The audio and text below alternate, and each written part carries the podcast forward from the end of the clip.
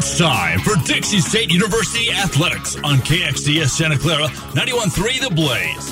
DSU Athletics is brought to you by Ken Garff St. George Ford Lincoln, your neighborhood Ford dealer. We hear you. And now, it's time for DSU Athletics on 91.3 The Blaze. Yeah, what's going on? Trailblazer Nation, St. George, Southern Utah. It's the Ken Garff St. George Ford Lincoln pregame show here on The Blaze. It's 91.3. And you know, 91.3 is going to be the place to be for today's broadcast. Dixie State Baseball taking on the Lopes, visiting from Grand Canyon University. What's going on? Jacob Zimmerman, Callan Webster with you. We got a fun one going on on a Friday night. How are we doing, Callan? We're doing great. Good matchup here. Dixie State sitting tied for second in the WAC right now. Grand Canyon first in the WAC. Two of the best teams the WAC has to offer. Grand Canyon, we'll get into it a little bit. They're one of the better teams, really, realistically, in the country. This is a team that's, I think, got a chance to get ranked at some point this year. Dixie State is obviously coming off the game against BYU. That one went down here in St. George just a couple of days ago, where Dixie State got the victory. Some would call it an upset, seven to five. It was the fifth inning for Dixie State where they scored four runs. Callan, did you catch this game?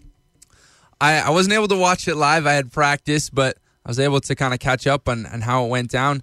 Um, BYU, maybe not the the best year for them, but we've beat them two years in a row now, and it's a legit win. That's a that's a power. That's soon to be a Power Five school going to the Big Twelve here in a couple seasons. So a really good win for Dixie State. Fun to get those wins against your in-state rivals. It was Caden Hollow in this one with three RBIs and two hits. We'll expect a similar performance perhaps today from Kalen, Caden, excuse me, but they're going up against a good good squad. Callan, you mentioned top of the WAC, Grand Canyon University. They've played some tough teams as of late. You scroll down their schedule. Uh, I mean, they started off 11 ranked Arizona, get a victory 19 to 3. You kind of go down. You face Oregon, you have a loss, a close one, 8 to 9, then you bounce back with a win 13 to 7. Yeah, I mean, games getting started here where they've got big wins here. They've beat number 11 Arizona. They split with Air, or Oregon State. They beat number 4 Texas Tech twice on Monday and Tuesday this week. Um, so it's a legitimate squad. They can beat anybody in the country. Um, I'm excited to see how it goes, and we're getting we're ready to to go with first pitch. We are underway, folks, at Bruce Hurst Field. And the first pitch is going to be hit in the left field. It'll be fouled just off in time. That one hit just down the line by Dustin Crenshaw. He's hitting first for the Lopes today. He's at third base. The starter today for uh, for Dixie State, their opening day starter again back out there is Brett Portham. He's got a 5.21 ERA this year. It's been a little up and down, but overall, one of the the guys that's been able to eat up innings for Dixie State, the most innings of anybody on the roster. As his next pitch is well upstairs, the count is one and one. And here in the one-one count, Portham either go with the ball or the strike. I'd like to start this one off aggressive from the mound, perhaps get it in the zone. This pitch well inside, two balls, one strike. Dustin Crenshaw playing third base today. He's hitting just 205 this season. He he's only had 44 at bats. He's not one of the regular starters. He's starting in the place of Juan Coleto. He's getting the day off as this one inside for ball four. So a leadoff walk for Dustin Crenshaw. But the guy he's playing for today, Juan Colado, I, I could see him coming in at some point. He's one of the better hitters um, for Grand Canyon, hitting 387, four home runs. So he's a guy you can see pinch it later in the day that you you want to worry about. But Crenshaw getting it started with the walk, so a good start to the game for the Lopes. Dixie State will have to work around it here. Being held on over at first base by Chase Rodriguez. Portham brings it home, and it's Elijah Burris showing bunt but taking ball one. Elijah playing second base for the Lopes today. He's another guy hitting really well. He started every game this season, hitting 320.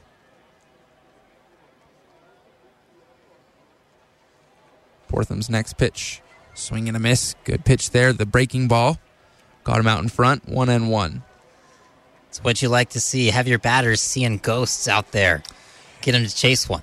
Absolutely. And that's why we mix, you know, pitchers mix pitches up. It's because you don't know what's coming. You pull the string on them. They're looking fastball. They're just way too early. Toss over to first. Back safely is Crenshaw. Crenshaw, a great name among a couple of really good names we'll see out there for the Lopes today. My favorite being their eight hole hitter, their center fielder. His name is Homer Bush Jr. what a baseball name. Can't wait. You know, every time we do a baseball broadcast here in the Blaze, there's some sort of name, either be, you know, where a player's from, the player's last name itself. You get it all. This one high and away. Two in one.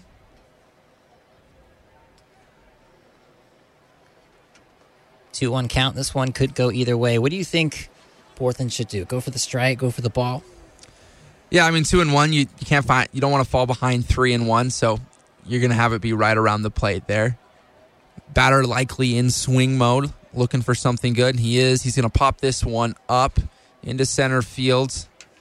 And if it ever comes down, it'll be caught out there by Jagan Levitt. He brings that one in, so we got one away. Yeah, Levitt had to wait quite a long time for that one to come in. Surprised he didn't lose it in the sun out there as we get the replay. Boy, that one just shot straight up. And Levitt waved off his teammate and got the snack. You know, we usually talk about the the guys in blue out there. Blue, the umpires, they're wearing gray today. Home plate umpire Javier Cantu with Christopher Torres and Eduardo Rodriguez out there as well. So some uh, Hispanic representation on the field. I was gonna say the home umpire. He's got some gnarly shoulder pads out there. Looks like you know Mike Alstott. He's a big dude. You don't want to argue with him. Throw over to first is not in time. Stepping in is Jacob Walker, the shortstop. And this is the guy you got to worry about in the Lopes lineups. He takes strike one. Jacob, or Jacob Wilson, excuse me. He's hitting 393. He's got eight home Yikes. runs. Both lead the team. 10 doubles to lead the Lopes. He's the best player for him out there. But he's got an 0 1 count right now.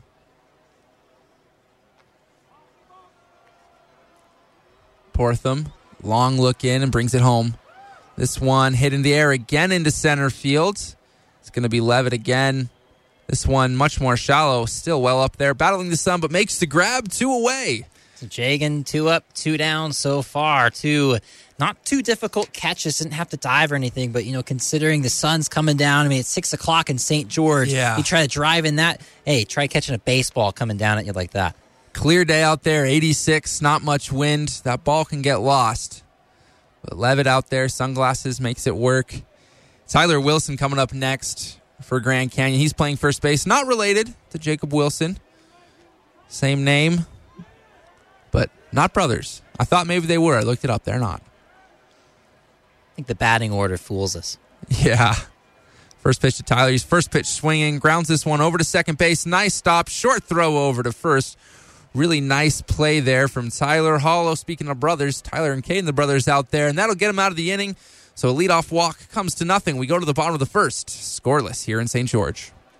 You're listening to Dixie State Athletics, brought to you by Ken Garff St. George Ford Lincoln at 145 West Hilton Drive in St. George and at stgeorgeford.com. Ken Garff St. George Ford Lincoln, your neighborhood Ford dealer, and the title sponsor for all DSU athletics on 91.3 The Blaze. Hi, I'm Matt Kenseth. You don't have to be a race car driver to know that life can be full of drama. Some of it you can't control, like mechanical issues, high winds, and rain delays. But there's some drama you can skip. Skip the drama that comes with not having your high school diploma or equivalency. Find free adult education classes near you and finish your diploma. Visit finishyourdiploma.org. That's finishyourdiploma.org. You just need to take that first step and find free classes near you and leave the drama for the racetrack. Brought to you by the Dollar General Literacy Foundation and the Ad Council. It's back to the action for DSU Athletics, brought to you by Ken Garff St. George Ford Lincoln. We now return you to Dixie State Athletics on 91.3 The Blaze. Yeah, welcome on back. It's the Blaze. Dixie State baseball facing off against the Antelopes of Grand Canyon. Bruce Hurst Field on a Friday night. Boy, you are in the right spot. Jacob Zimmerman, Callan Webster here on the call with you.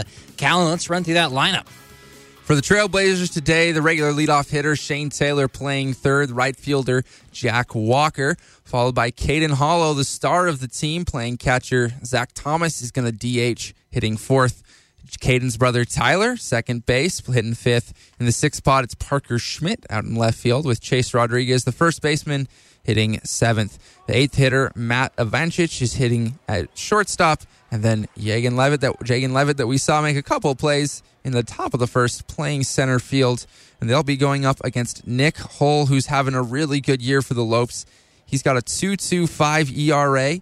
He's played in seven games, started all seven of them, 40 innings. Another innings eater, their leadoff guy in the pitching staff, Nick Hull. And here we go. Shane Taylor digging in, to start it off. Trailblazers looking to get to a hot start in the game. That that first pitch is going to be strike one to Shane Taylor. Wow, that one was slow right down the middle. I don't think Taylor expected that placement on the first pitch. Yeah, a lot of times you you're taking all the way to start the game, but I like to see guys be more aggressive. I mean, the common theory is you want your leadoff hitter to see a lot of pitches so the guys behind him get a look as that one's low and in, and that way you kind of get a better look for the guys behind you. But I mean, if it's there, you got to be swinging. So, you know, some pitchers they operate based off of speed. Nick Hull does not seem to be one of those guys. I mean, he takes his time, even with the windup, the release. It's it's not a whole lot of speed coming towards the plate, but it's you know the location can be tough to hit, as we just saw a foul ball. And that one off to the left, and you see a lot of the best pitchers do that. It's it's pitching instead of throwing. Um, my favorite team, the Royals, just re-signed Zack Greinke. At this point in his career, he's he's not throwing 95, 96, but he's got a lot of different pitches, a lot of movement. He hits his spots, and that can be even more effective. As this one's hit over to the left side, it's gonna drift out of play. Still one and two. I mean, it comes down to these guys are so good out there, even at this level in Division One baseball, especially when you get to the pros. That if it's hundred miles an hour but straight, they're gonna hit it if it's down the middle but you start to move it and pull the string on them and have them guessing out in their back foot, there's no chance. Yeah, the batting cages are fun when it's all shooting out the same speed, right in the same spot every time. Oh man, I can't imagine this. These guys not the same as that Boy, one. Boy, again, fouled off. Talking about left. staying alive. I mean, if anybody has their car parked out there, it would have gotten hit twice by now. It's a good thing he's not hitting them towards the parking lot right now. Callan, you actually snagged a ball right behind the field. I did. Right was, before this one. I was driving up here and saw a ball in the road, pulled over and grabbed it. It's got the WAC logo. A well used ball, just a batting practice ball. Hopefully, no one from administration is listening and going to get mad at me for that. that one upstairs, too, and Sue. I'm As they- sure they have enough baseballs. For you to pull over on the side of the road like that, that's a baseball born boy right there. I, I do love me some some ball. Very excited opening day, and then will be obviously yesterday. I mean, you are just high on life right now, my man. yes, sir. I'm a big baseball guy. The two-two pitch here. Shane Taylor looking for his seventh pitch of the at bat. That one, call strike Wow. three. It looked well inside. Shane Taylor did not like it, but he's rung up by the home plate umpire Javier Cantu, and he'll go sit down. So Javier, what's up with that? I mean, we get the replay here. This one's definitely high and inside. I don't think there's a question about it. You just see the catcher shift over completely. I mean, look at Sny Snedeker have to, you know, kind of move the knees, shift over the hips. That's a ball, folks. look like a ball to me, but I'm not down there. our, our boy behind the plate, gray today. He's got a better view than us, but a tough strikeout, but at least, you know, saw a few pitches. Jack Walker will come to the plate. He takes strike one. That one looked a little outside, too. He might be in, We got a big for zone. A, a bigger zone tonight, which I'm not always terribly afraid of. I like to see guys swinging. I like the offense. Yes. I like the aggressiveness. Jack Walker hitting 319. This is just his ninth start of the year. Couple doubles, mostly a lot of singles, but a high average. So he puts this one into center field, drifting over towards right. Oh, And that's going to be caught. That was a really nice diving play out there by the center fielder. It was drifting away from him, and he went into a slide to make a really good catch. That's Homer Bush Jr., our guy, there you go. making a really nice play. Jack just left it up in the air a little bit too long. So it'll go down as a fly out to center. You know, if Bush had to extend out for that one, maybe that makes Sports Center top play. Instead, kind of has to slide back onto his hamstring and gets the grab. And first pitch swinging, Caden Hollow lifts it down into center field as well. He's going to drop this one in for a hit. No chance for Bush there. A little dink or so. First hit of the game will go to Caden Hollow. I mean, who else? That guy is having a heck of a season. Caden hitting 320, four home runs, a triple, eight doubles, and a solid defender. Came into the year ranked as the number 48 catcher in the whole nation. You know, Hollow could have maybe taken a chance at that one. No, excuse me, Homer could have taken a chance to dive after that one. Instead, just kind of plays it clean, plays it safe, and Hollow only gets to first. A good play with two outs. You don't want to let the guy get in a scoring position. It'll be the DH Zach Thomas up next for Dixie State as he takes this one well low and inside. Zach DHing today. Kind of a half and half starter. He's played in 17 games, just 11 starts. He is hitting 318s, got a couple couple dingers. So Zach having a good year. Well, he really came on strong about a couple weeks ago. Since then, his batting averages fell just a bit. He pops this one up. It's going to be just out of the infield. It'll be the right fielder coming in, and he'll make the grab just over into fair territory. Tyler Aguilar. So a single from Caden Hollow goes for naught. We go to the top of the second inning, still scoreless. You're listening to Dixie State Athletics, brought to you by Ken Garff St. George Ford Lincoln at 145 West Hilton Drive in St. George and at stgeorgeford.com. Ken Garff St. George Ford Lincoln, your neighborhood Ford dealer, and the title sponsor for all DSU athletics on 91.3 The Blaze. Hi, this is Terry Crews, actor, former football player, and father of five. I'm also an expert on drama. There's the good kind that comes with having a house full of kids, and there's silly drama like the drama around my percolating pectorals. And then there's the drama you can skip. Skip the drama that comes with not having your high school diploma or equivalency. Find free adult education classes near you and finish your diploma. Visit finishyourdiploma.org. That's finishyourdiploma.org. And lead the drama to actors like me. Brought to you by the Dollar General Literacy Foundation and the Ad Council. I want to thank my mommy for loving me so much, for taking me to the doctor when I broke my foot, for leaving me alone when I wanted to be alone. And, and now, as a grown up, I'm thankful for being able to take care of you, my dear mom, for taking you to your therapies, for understanding that sometimes you simply want to be alone. Roles change without us noticing. That's why AARP gives you the information to provide even better care for your loved one. Visit aarp.org/caregiving. Brought to you by AARP and the Ad Council. It's back to the action for DSU Athletics, brought to you by Ken Garff St. George Ford Lincoln. We now return you to Dixie State Athletics on 91.3 The Blaze. Yes, we're back. Moving out to the top of the second. Still scoreless through first, as expected. Dixie State and Grand Canyon at Bruce Hurst Field. Boy, you are in the right spot once again. Friday night baseball. Swinging the bats here on the Blaze. Absolutely. Back in. Brett Portham back to the bump. He had a quick first inning, a leadoff walk, but then three quick outs. He's going to face the five, six, seven hitters here, starting off with Adrian Torres. Adrian, the DH today, a lefty hitter. He takes strike one.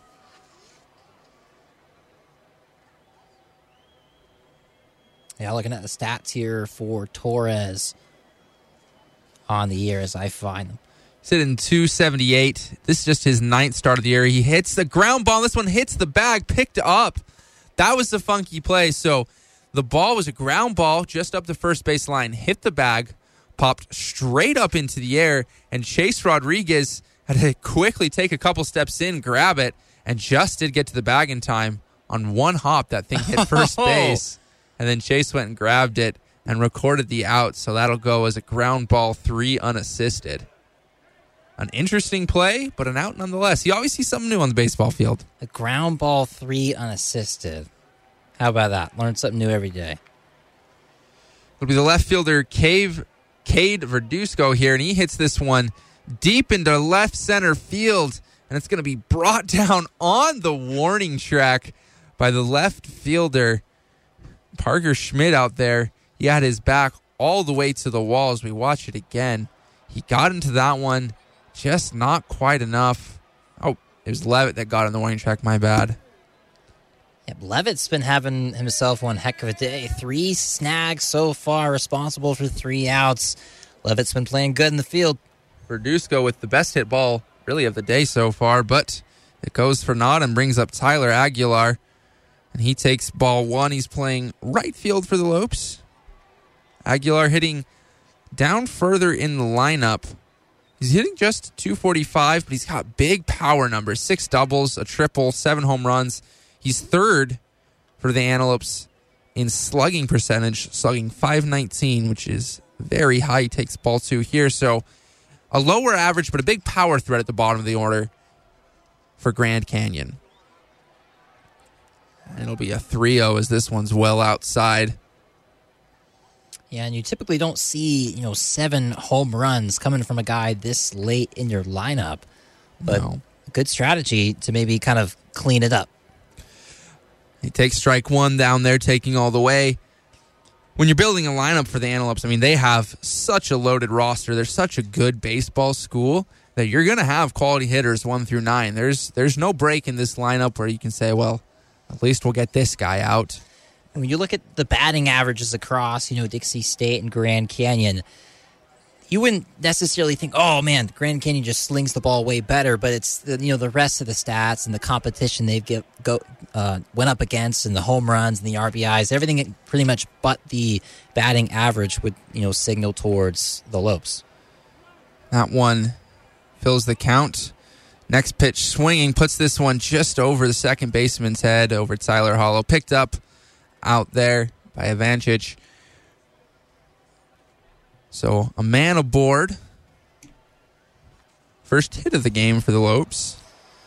And it'll be our guy, Homer Bush Jr., coming up. Yeah, and that one definitely not as easy for Levitt. Really, no chance to make a play on that.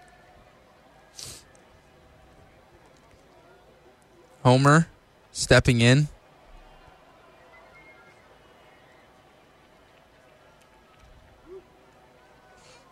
First pitch to him. First pitch swinging, grounds this one over to the left side, picked up by Matthew Vanches, goes second base the short way and gets the out there. So a force out at second base. Aguilar out on the play, 6 4, and we'll go to the bottom of the second. Still scoreless in St. George.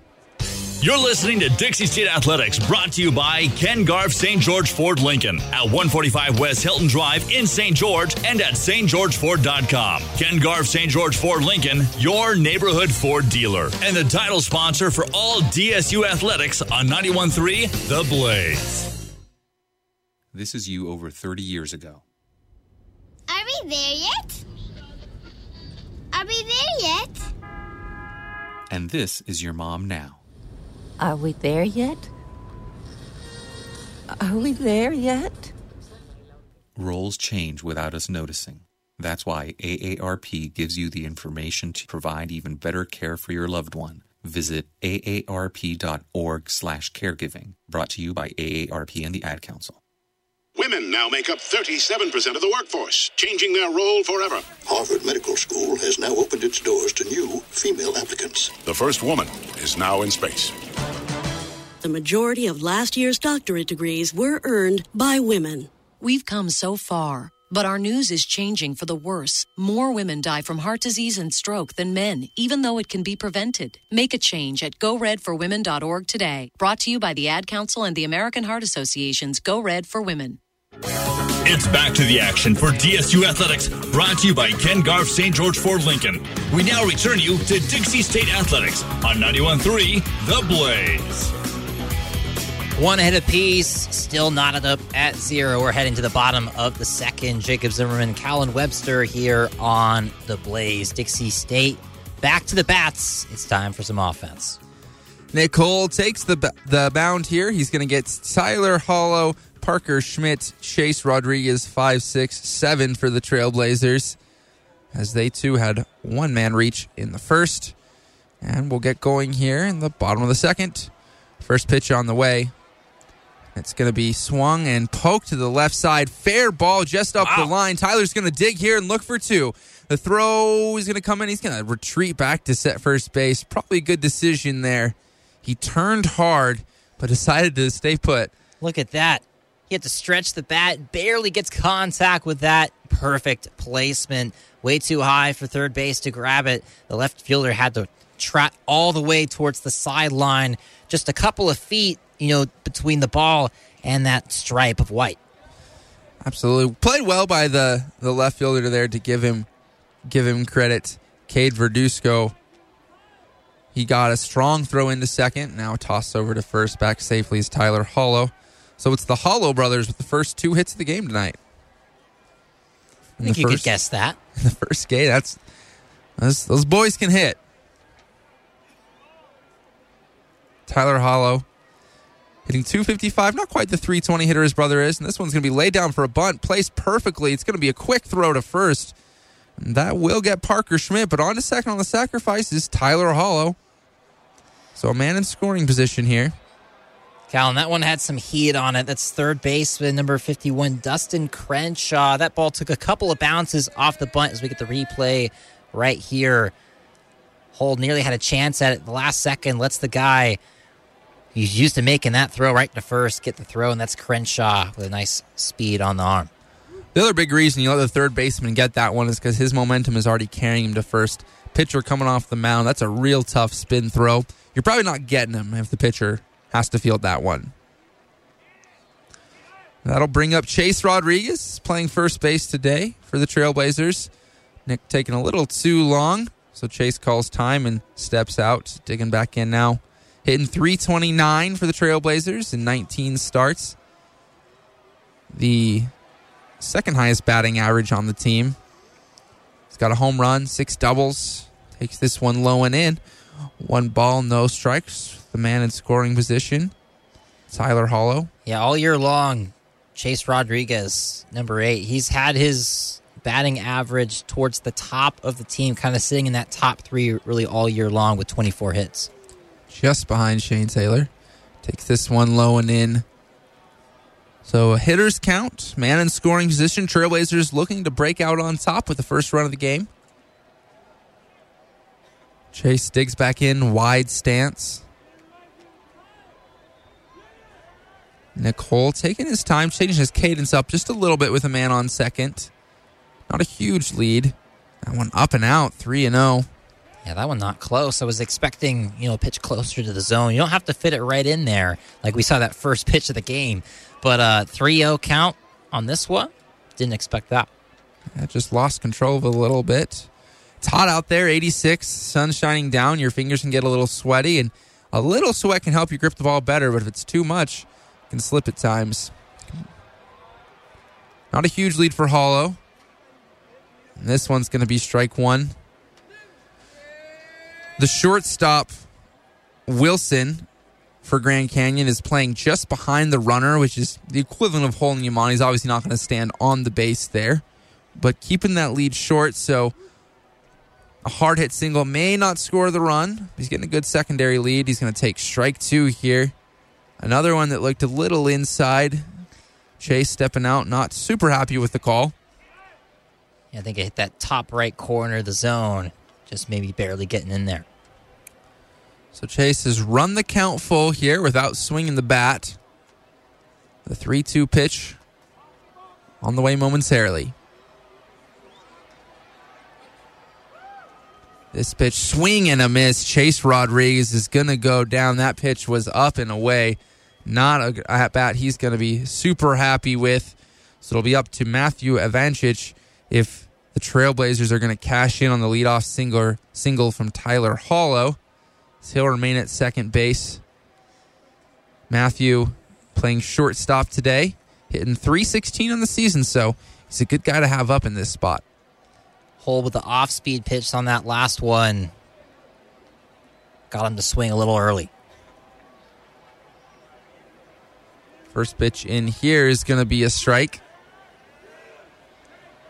0 1. Trailers taking a lot early today. Not swinging early in the count, which can put you in a hole a lot of times when you got a guy. It's, it's a good pitcher like Nick Hull You get down in the count. I'd, I'd like to see him be a little bit more aggressive as this one's inside one and one.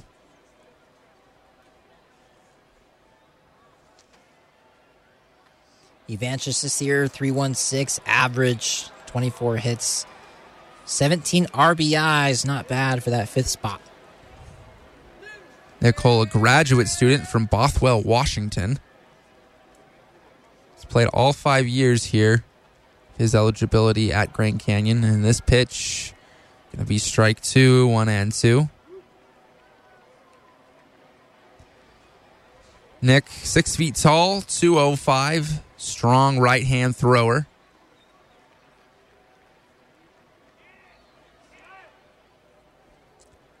One two pitch. Tyler Hollow on second. Two away. Swing and a miss. So another strikeout for Nick. His third of the game. Trailblazers get a man to second, but strand him there. We'll go to the third inning where Jacob will be on the call. Still scoreless. You're listening to Dixie State Athletics, brought to you by Ken Garff St. George Ford Lincoln at 145 West Hilton Drive in St. George and at stgeorgeford.com. Ken Garff St. George Ford Lincoln, your neighborhood Ford dealer, and the title sponsor for all DSU athletics on 91.3 The Blaze. I'm more resourceful than I thought. My suit can still make an impression. My video games are still game changers. And my lamp can bring others a bright future. Because when I donate my stuff to Goodwill, it helps fund job placement and training for people right in my community. Now my stuff gets a second chance. And will give someone in my community a second chance too. Goodwill. Donate stuff, create jobs. Find your nearest donation center at goodwill.org. That's goodwill.org. This message brought to you by Goodwill and the Ad Council. It's back to the action for DSU Athletics, brought to you by Ken Garff St. George Ford Lincoln. We now return you to Dixie State Athletics on 91.3 The Blaze.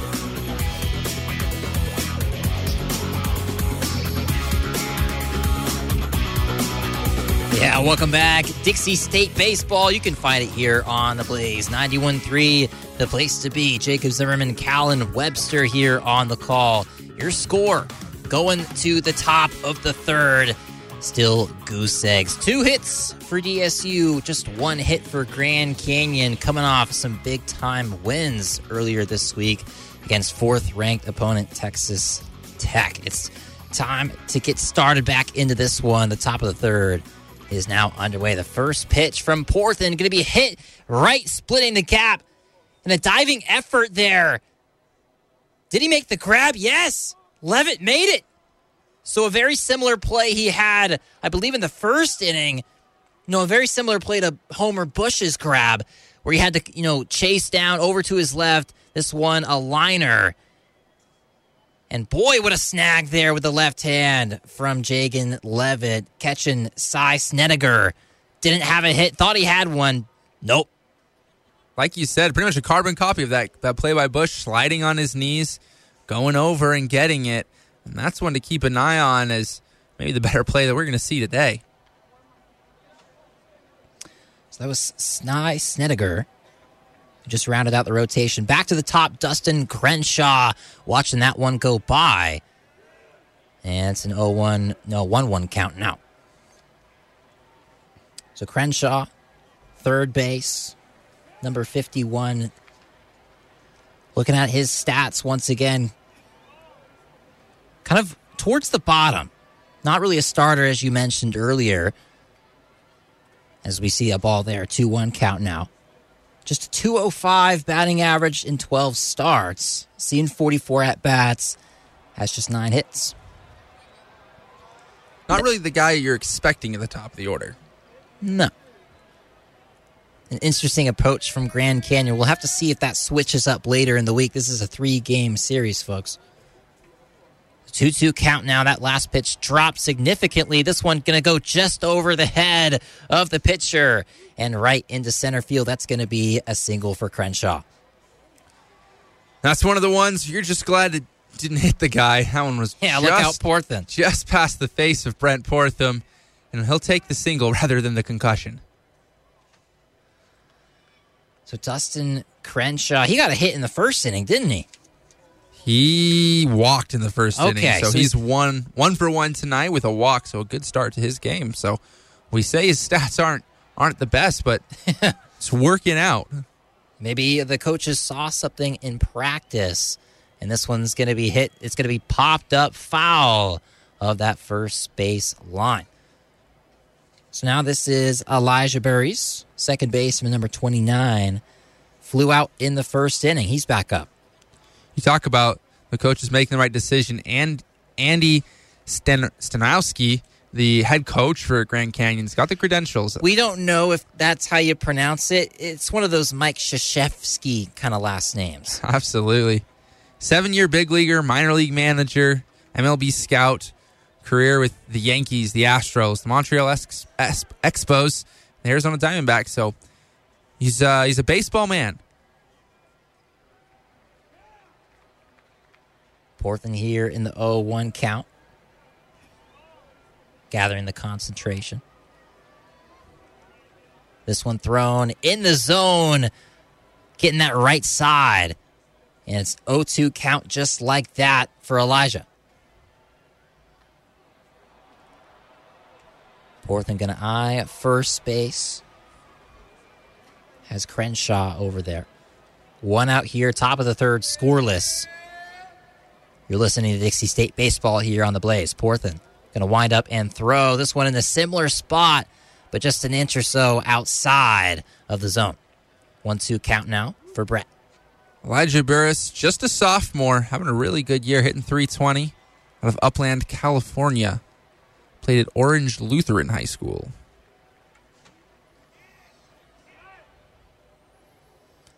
That one going to be outside.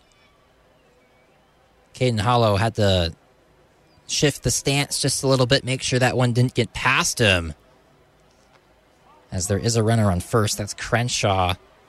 You know, every time Portham does take a peek over there, can't risk anything. You know, there was that, you know, walk off steal where the pitcher never even looked up from the glove, had a runner on third, never saw him. And the game was over just like that. And that was by Texas Tech, the team that Grand Canyon played earlier this week.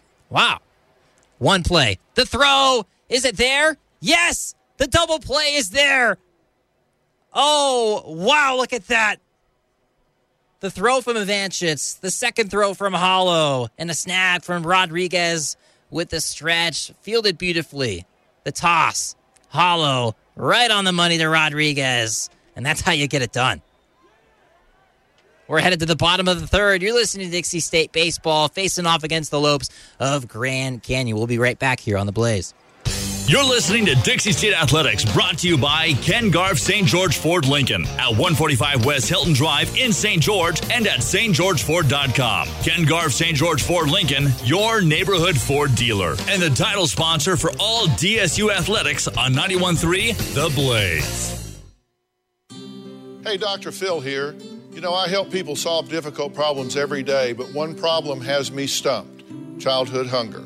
Nearly 16 million children in America struggle with it. Luckily, the Feeding America network of local food banks collects surplus food, giving hope to hungry children and their families. But they need your help. Join me in supporting Feeding America and your local food bank at feedingamerica.org. Brought to you by Feeding America and the Ad Council. Hi, this is Josh Groban. My favorite thing about music is its ability to inspire and nourish the soul. That's why I'm proud to work with Feeding America, an organization that inspires hope for families in need and helps nourish the 16 million kids in this country struggling with hunger. The Feeding America nationwide network of food banks gathers surplus food and helps get it to kids in need, but they can't do it alone. Find out how you can help at feedingamerica.org. Brought to you by Feeding America and the Ad Council. It's back to the action for DSU Athletics, brought to you by Ken Garff St. George Ford Lincoln. We now return you to Dixie State Athletics on 91.3 The Blaze. Welcome back. It's the Blaze. Nick Hull still on the mound for the Lopes Trailblazers now grabbing the bats. It's time to swing. Jagan Levitt in the box for Dixie State watches that first one go by for a ball. And Callan, we got a replay as we were coming back of that last out on the double play. It looked like maybe Elijah Berries might have been safe. It looked to me like he beat it out, but There's no replay in, in college baseball, so the Trailblazers will take it. We'll take it all day. Is this one going to be connected from Levitt? Right in the center field where he plays, and that one took a bounce, and Jagan is safe on first. You know, we talk about a play like that. You're like, well, we'll take it. There's no replay. And I actually saw something recently from a, a cricket game. I've been getting into watching cricket matches. Wow. But this was a cricket highlight posted by Jomboy. If you're familiar with him, he does a lot of, of baseball stuff on social media and he does like these breakdowns. And it was a play that was kind of questionable. And the fielder, they weren't sure if he caught it or not. And the fielder called for re- replay himself, saying, I'm not sure if I caught it, rather than just trying to sell it. And in cricket, it's like a gentleman's game. They actually have like scores and like awards given out for sportsmanship. So it's like a common thing Wow. in that sport to say, hey, I don't know if I got it or not. Go to the replay. I don't want the call to be wrong. Even if it favors you. Mm-hmm. Perhaps over there in the countries where they play it, if a bad call decides the game, you know, maybe the player has to be a little careful once he's exiting the stadium. Potentially. But in cricket, outs are are so much more important than even in baseball that I guess there's just a more emphasis on it. Hull had just checked Levitt before he threw his first pitch to Shane Taylor. Shane Taylor struck out on a questionable call, but the third baseman is back up here, back to the top of the lineup for Dixie State here with zero outs, bottom of the third, 0 1 count. Would love to see Dixie State get on the scoreboard here. Another check to Levitt, but he'll be safe. Shane Taylor, one of the premier batters for Dixie State on the season. When you're looking at the stat sheet, Callan, you can't lose Shane Taylor at all. You know why? Because he's at the very top. Batting average 330, 106 at bats. That's the most on the team. This one going to be a hit, splitting the gap between short and third over into left field, and that's going to be another single. Two on for Dixie State, zero outs. And that'll help the batting average right there. The second baseman was playing real close to the bag, and the third baseman closer to the line. So a pretty big hole over there as they shifted over to the right just a little bit. So Shane Saylor took advantage, put it kind of right where the shortstop traditionally plays. So now it's Jack Walker, the right fielder, number 11, stepping into that left box, going to bat right. Looking at the stats this year for Jack, Jack did not start the year, but since has started eight games in the 19 games he's appeared in. Walker in 35 at bats has 11 hits and 11 runs as well. And that first one is going to be called a strike. Had to check it, the ump there for a sec, but yep,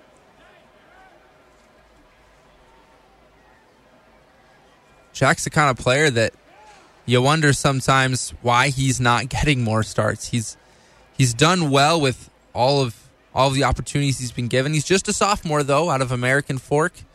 So, a couple more good years here for the Trailblazers. He's a guy that's part of the future. Chris Pfatenhauer, manager for Dixie State, as that one is fouled off. 0-2 count now. Showing bunt in those first two pitches. Unlikely he'll still be bunting with two strikes, but I guess we'll see. Walker, a right hander, six foot, 180. Walker has a wide stance. Wiggling the bat, he's ready to go. Levitt on screen, he's on second. This one's going to be bunted right towards first. Hull has a chance. The scoop underhand, and there's the out. But Dixie State does advance to second and third. You don't usually see that bunting with two strikes because, of course, if you bunt a ball with two strikes foul, it's a strikeout, unlike a normal foul ball. But he got the job done, moved the runners up to second and third. That's what he was asked to do, and he got it done. A great chance here for the Trailblazers to score with just one away. And a perfect placement there from Walker, you know, a couple feet away from that right stripe, the foul line, and, you know, nearly got there safe, too. Yeah, he almost beat that one out. It was it was placed down perfectly, um, and you love to see it. You know, once you get it down, you try to run it out, but setting up well here for Caden Hollow, the best the best guy you want up in this situation. Hall, the catcher, showing bunt, then pulls it back last second. And a 1 0 count now with the ball. So do you think even now with the one out, even with Jack Walker just going bunt, you know, three times in a row, you think Caden Hollow is going to stick at the bunt here? I doubt it. I think that's kind of the thing where he's he's probably taking that first pitch, just wants to show bunt to to maybe draw the infield in a little bit, make him think about it. I would imagine he's swinging away. Hollow resting the bat on his shoulder. The throw is going to be fouled off there from Hull. And now a 1 1. That one foul of the left third base line. A little bit off balance on that swing. That one in on him. Swung a little late, kind of more of a defensive swing.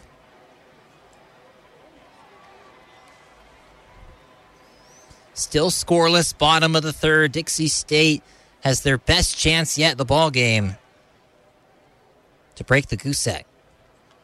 This one's connected and it's going to split the gap. A run will score for Dixie State. A second one coming home. The throw from Homer won't be in time. And yep, that's a two RBI single from Caden Hollow. A nice swing there. Just put it where the fielders weren't. That's how this inning's gone. All three hits have been put where the guys aren't. An RBI single there. An aggressive aggressive move to send the runner from second, but it was cut off by the pitcher and not in time. A low throw I don't think was going to get there in time anyway. It was a little bit offline. And you said it. Hollow was going to swing the bat. He sure did. This one didn't really have any time in the sky, just kind of rolled between everybody, and nobody had a shot at that. I mean, Burries on second base was the closest. And your pitcher, Nick Hull, couldn't get the glove down in time as well. So, Caden Hollow showing up big again for Dixie State. Caden Hollow, that'll be RBI 20 and 21. Put him in second on the team behind Shane Taylor right now. And now two RBI ahead of Chase Rodriguez.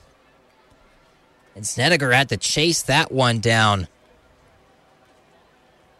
That one nearly got past him to the right.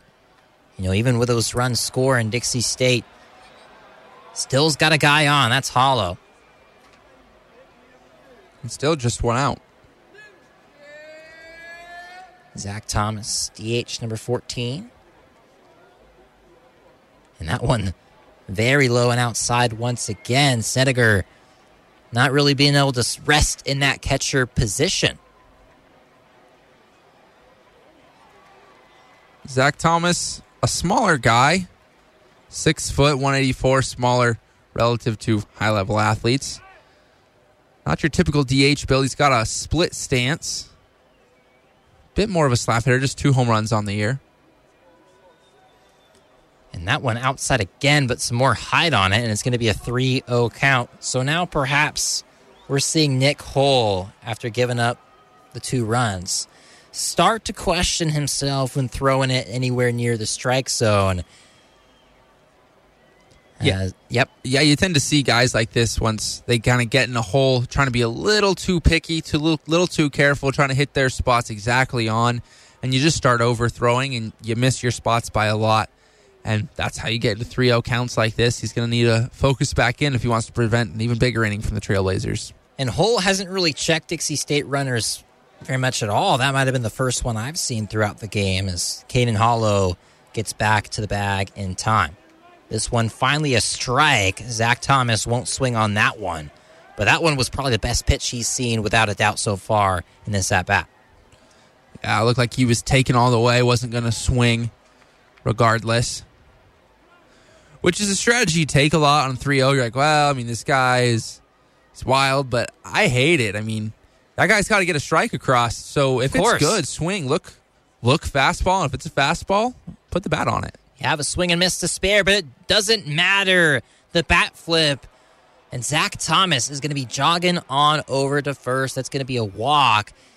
And Hollow will move to second. So all of a sudden, things getting a little interesting. And now we're seeing Andy Stinkowski, as we're going to call him, as we can't really pronounce the name, come out towards the mound. The first conversation of the day. Yeah, I come out to check on the pitcher, calm him down. Nick Hull, a really good pitcher. Just a 2.25 ERA coming into today. So it's a little uncharacteristic. I mean, of a team that has played some of the, the best teams in the country. I think sometimes when you come off games like that against Texas Tech and you're you're coming off a high, beating the number four team in the nation in Division One, you you're a little. I mean, they're tired. I think the first game. I think the first game's a trap game in this scenario. You know, Dixie State, arguably the best team here that of any athlete, any sport here. You know, at Dixie State, and they've done a solid job this year early into their Division One life. Fourteen and fourteen overall, eight and four in conference, eight and three right here at Bruce Hurst Field. But you know, Grand Canyon, they're pretty much a better team, but right now, not looking like it.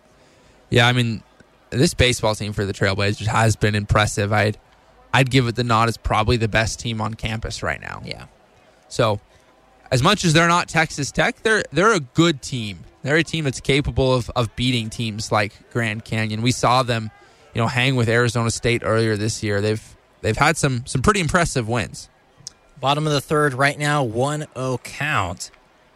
So after Zach Thomas took a little jog down the line, it's the brother of Caden Hollow who just had the two run RBI single. It's now time for number 24, the second baseman, Tyler.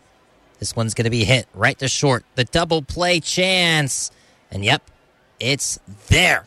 So just like that, when Dixie State had everything going, they still get the two runs, but then a double play, boom, boom, boom. Just like that, Grand Canyon still in this one, two to nothing. We're heading into the top of the fourth here on the Blaze.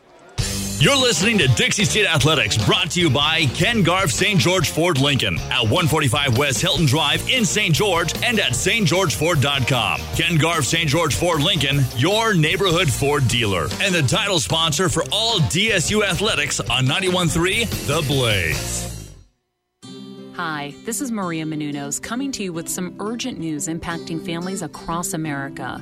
Studies reveal that one in five children in America are struggling with hunger. That's nearly 16 million children.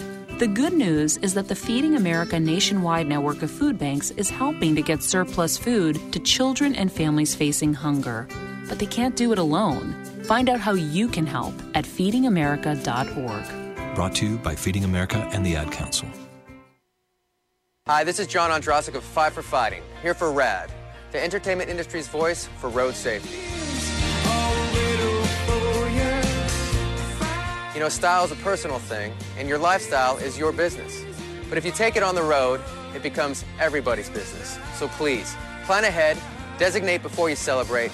Friends, don't let friends drive drunk. A public service announcement brought to you by RAD, the National Association of Broadcasters, and the Ad Council.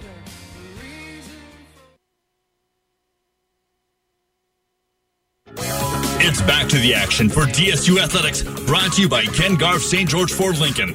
We now return you to Dixie State Athletics on 91.3 The Blaze.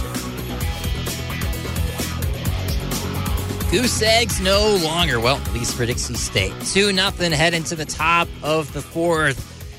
You know, this one was not one where we expected maybe Dixie State to run away with things, and they're not running away yet. But, you know, all the momentum points to their side at home at Bruce Hurst Field. You know, the Lopes, as we've ta- been talking about, coming off two big time upset wins against Texas Tech. This one a trap game here in the top of the fourth, and Brett Portham still on the mound. Yep, and what you want to see here from Brett is a quick inning, get the Trailblazers back out there on the field. Don't let the momentum switch once you have it. That last pitch, Jacob Wilson just saw that one come pretty close to his left shoulder. In the 1 1 count. Number two, tapping the bat on the shoulder, going to swing at this one. This one hit into left field pretty deep, and that's going to be caught for the out, the snag made there by Parker Schmidt. Hit that one well. He's got kind of a weird stance, straight upright, feet close together, which typically isn't a, a big power stance, and just didn't quite get enough on that one, just shy of the warning track.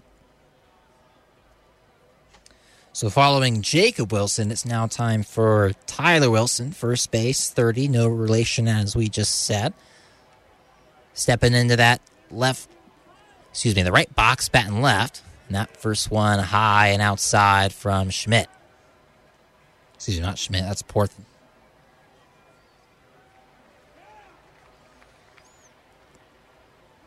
Brett here going to wind up again. This one a little slow, but down the middle for the strike, evening up at one. Tyler Wilson had a ground out to second in the first inning. Tyler Wilson with his stance there, his his top foot turned in just a little bit, and kind of his knees turned in together. Something you see a lot out of the players out of the Japanese league. Something you see out of Ichiro Suzuki, yes, Shohei Ohtani, guys like that. You know, between one of the breaks, Hull had really been heating up. Had three strikeouts, and I mentioned, you know, he's getting strikeouts like Ohtani, who just had nine in the opening day yesterday in four and a half. Ohtani is just one of the most impressive players in baseball. To go two ways like that, have a low three ERA, you know, 40 plus home runs last year, 46.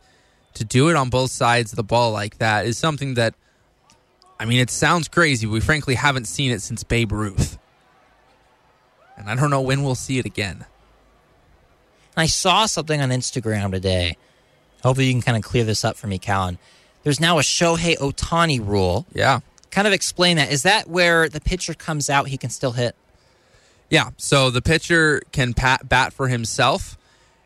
And then if you choose to have him bat for himself instead of the DH, um, he can come out. Well, uh, he can come out into the DH spot. Okay. So he can be the DH without losing your DH spot once he exits the game. So Shohei can hit for himself, come out, and instead of him coming out of the game as just the pitcher, he moves to the designated hitter. He led off yesterday. Did his batting order change? No, it Okay. stays the same. Full count here. This one connected into right field. Going back, but the snag is made. Stepped up there right into the first blade of grass, right in front of the warning track. And that is a good grab there for Dixie State by Jack Walker. And the difference on that rule is is before if you had Shohei pitching, he and you wanted him to hit, he is hitting just as the pitcher. So if you if he's hitting and then he comes out of the game, your relief pitcher is now in that spot and you're going to have to pinch hit for him every time someone comes up. Now he just takes the place of the designated hitter. And that's a rule that was created for Shohei Ohtani. I mean, other people could use it, but as of now, I don't see that being used by anybody but the Angels with Shohei.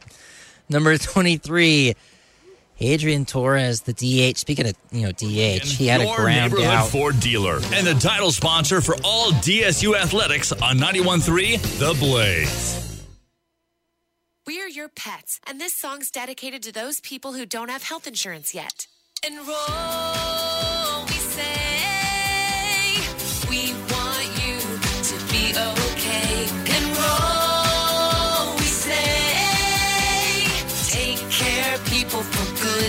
sake. Health insurance is now affordable and covers prescriptions, hospitalizations, and preventive care. Visit getcoveredamerica.org to learn more. And take care, people. Brought to you by Get Covered America and the Ad Council. It's back to the action for DSU Athletics, brought to you by Ken Garff St. George Ford Lincoln. We now return you to Dixie State Athletics on 91.3 The Blaze.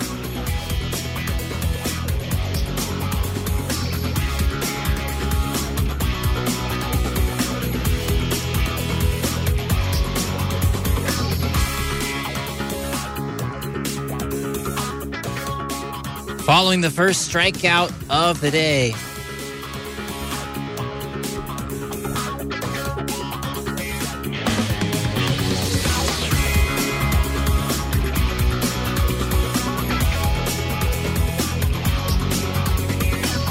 We're back in action here for Dixie State. After the first strikeout there by Brett Portham, it's still 2 0 Trailblazers. And Parker Schmidt will lead off for the Trailblazers, followed by Chase Rodriguez and Matthew Evanchich. The first pitch in from Nick Hull after a tough third inning is going to be strike one right down the chute. Bottom of the fourth here, Jacob Zimmerman, Callan Webster. I couldn't just hear myself. Now I can hear myself. We're all good. Second pitch, 0 1 count. This one chopped to third. Instead, it gets past the shortstop, and that's going to be a single for Dixie State. Tyler Hollow starting it off here in the bottom of the fourth. Looking to hopefully put up a couple more runs for the Trailblazers. Single to start the third, single to start the fourth. Try to get Nick Hull back on the ropes. So Hollow had the single. Callan, you think that one's going to go down as an error? That was a that was a tough play. He was ranging all the way to right. Even if he gloves that, I'm not sure he can make the out. I imagine replay. that goes down as a single. That's a that's a really tough play. Single's probably what I would call it too. Give the guys credit for getting on base. Parker Schmidt, left fielder. This one going to be grounded. The throw to first. And the out in time. Just barely. So Schmidt swinging on the first pitch there from Nick Hull. And now it's going to be number eight, Chase Rodriguez, stepping back up into the box. The first baseman struck out in the second. Now he's up again in the bottom of the fourth. Seen a lot of sack bunts here early from the Trailblazers. That's their third attempt at it this game. They're looking to go one or two runs at a time and establish a lead there. Um, calls time. This is not Rodriguez. This is Ivanchich. Yeah, yeah. Rodriguez had the sack bunt. So Ivanchich, 28, shortstop. He had a hot start to this year when it comes to batting average. Still top five on the squad. 316, 24 hits, and 76 at bats. Another guy it's interesting to see at the bottom of the lineup with a batting average like that. Fifth on the team in batting average, or uh, sixth, I guess. Zach Thomas being just ahead of him. But definitely a more of a singles hitter, not a high slugging percentage, just one home run, one double, one triple. That one low outside, nearly in the dirt. And a good snag there once again from Cy Snedeker. Throws it back to Nick Hull in the 3 0 count for Ivanchich.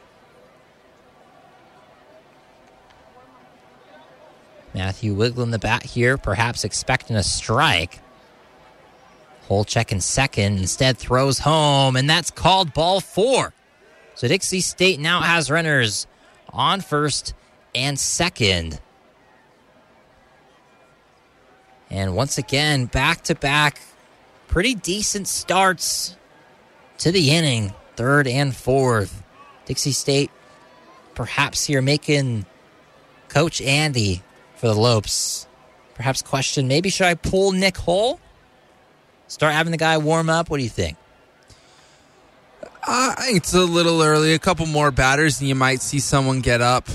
I mean, it depends on where they want Nick to get pitch count wise today. He's he's getting up there just a little bit. We don't have a counter for it. but 48. 48 pitches. Yeah. You give him a couple couple more batters before you, you start worrying about too much. Nick's a very good pitcher, and you hope he gets it figured out. But that's five straight balls now. Is that one's lowing in. Following Ivanchich's walk, this is Jagan Levitt, number four, the center fielder. Jagan led off the bottom of the third. He's already up again. And a lot of great connections with the bat have been made in between that last one. He really got started off. Let's see if Levitt still has the spark. And that time, Hull wanted to throw over to second instead has to regather himself, look towards home again for a new pitch. Levitt singled and scored his last time up in the third.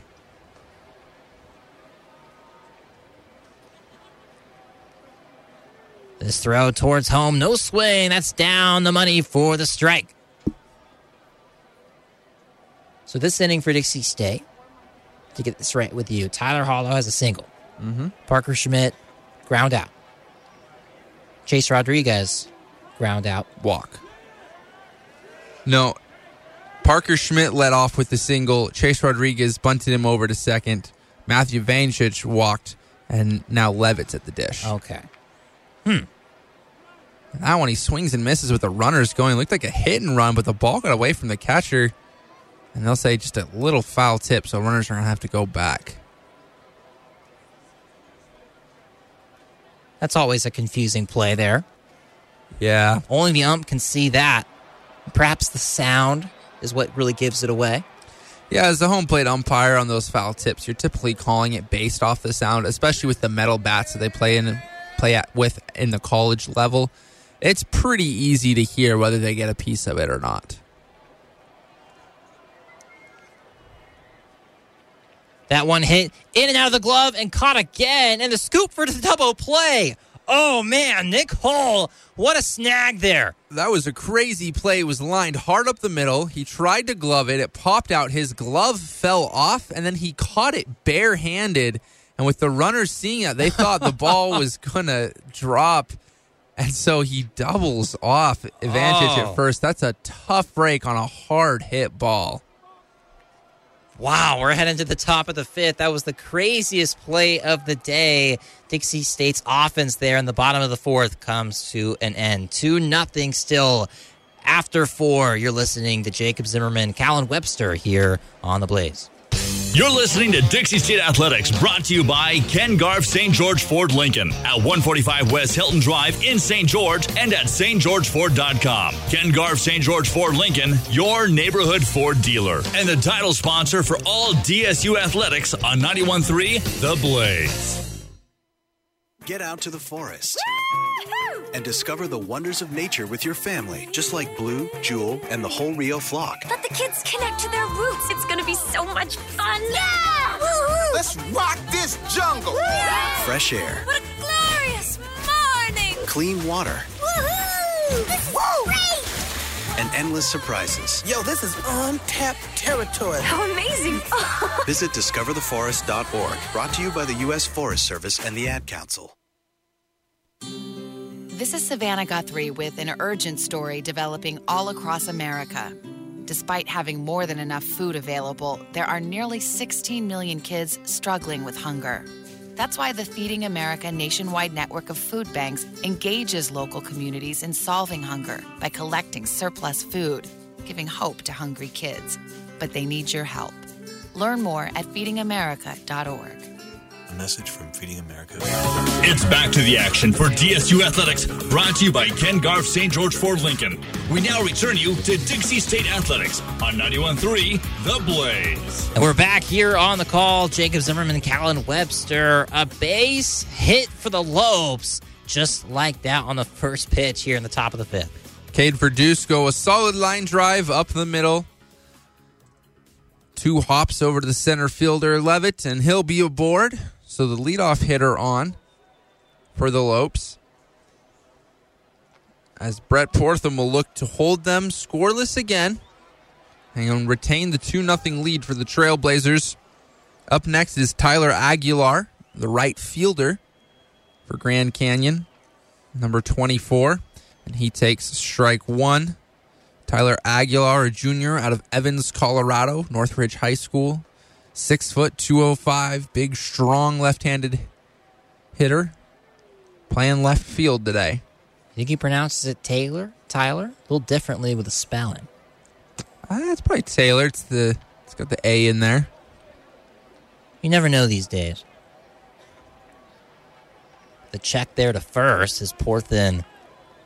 Thought he had something there, but the runner is safe. 0 1 count still.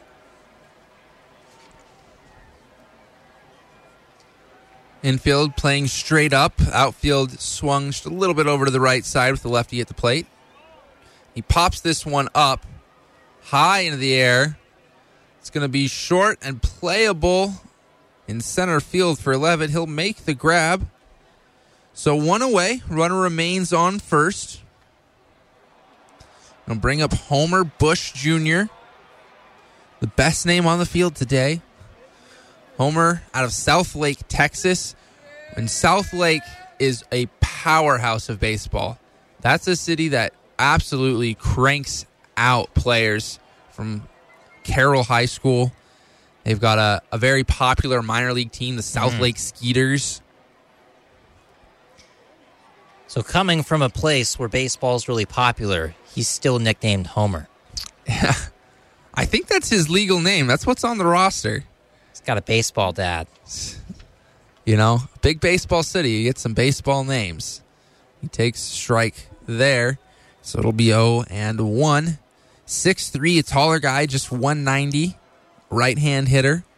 Quick guy. Callan, you think the extra length he has, you know, compared to some other guys, gives him extra strength on the swing? Yeah, you can see a little more leverage on there. Um, he's not a big dude. At, just 190 at 6'3, obviously isn't overly sized.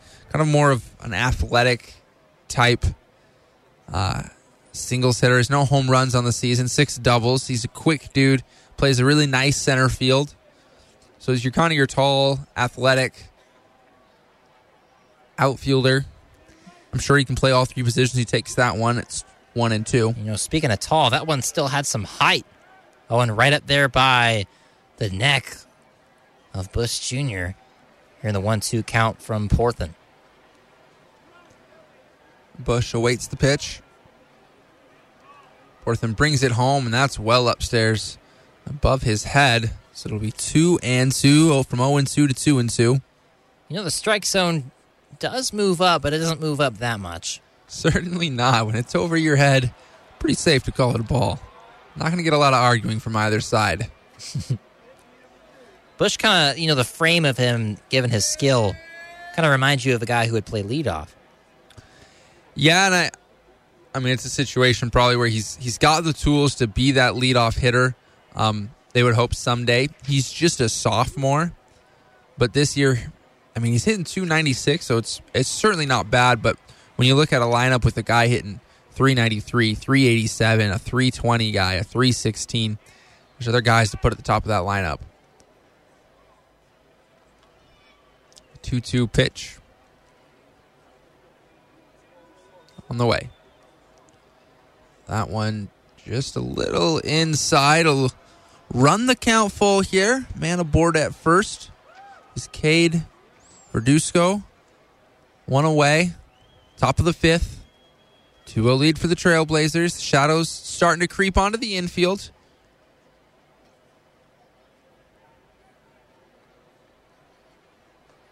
The 3 2 pitch on the way home.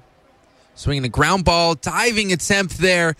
Not going to be enough. It's going to sneak on through. Runner going to go all the way over to third as Cade Verduzco was running hard on the pitch. So the Lopes will have men at the corners with just one away as he singled that one just past the diving of Avancic trying to make the stop. I think the real play there was the base running speed there from Verduzco. A lot of the times, you know, the runner doesn't take a chance on that one. Instead, had a great start as soon as that one was swung. You know, turned the bag beautifully at second. And right now, it'll be up to Cy Snedeker, the catcher. 6'3, 190, about the same size. He's out of Houston, Texas. Went to Princeton before transferring to Grand Canyon. He swings and hits this one into left field. It'll be back and over the head of the left fielder. He read it poorly. It's going to score a run. Runner from first had to wait to see, so he's going to end up at third, but that's going to be a double from Snedeker, and it's going to be 2 1 now. And they'll still have two men in scoring position here. Yep, this one almost took a curve midair, it looked like. And, you know, I think Parker Schmidt lost that in the sun. Yeah, it looked to me like he should have been able to make a play on it, but it was just read poorly as the infielders are going to gather here. And Pfatenhauer will come out of the dugout. I don't yeah, I don't really think that one's on Portham is all. No, it um, was it was certainly hit well. He has relied a lot on his fielders today, though. He only does have the one strikeout. Yeah, and Trailblazers traditionally have a, a fairly good defensive lineup. They they do well in the field. Really, interestingly enough, it's their shortstop Matthew Avancic has 13 errors this season to lead the team. The next the next guy Shane Taylor's got five. No one else more than three. Shortstop's tough, but a gap like that? Yeah, he's had some trouble with with them. I mean, it's it's a position that you're going to get a lot of di- difficult plays that are going to lead to errors, but you'd like to see him clean that up a little bit. But outside of, of him there, really, the team's been very solid.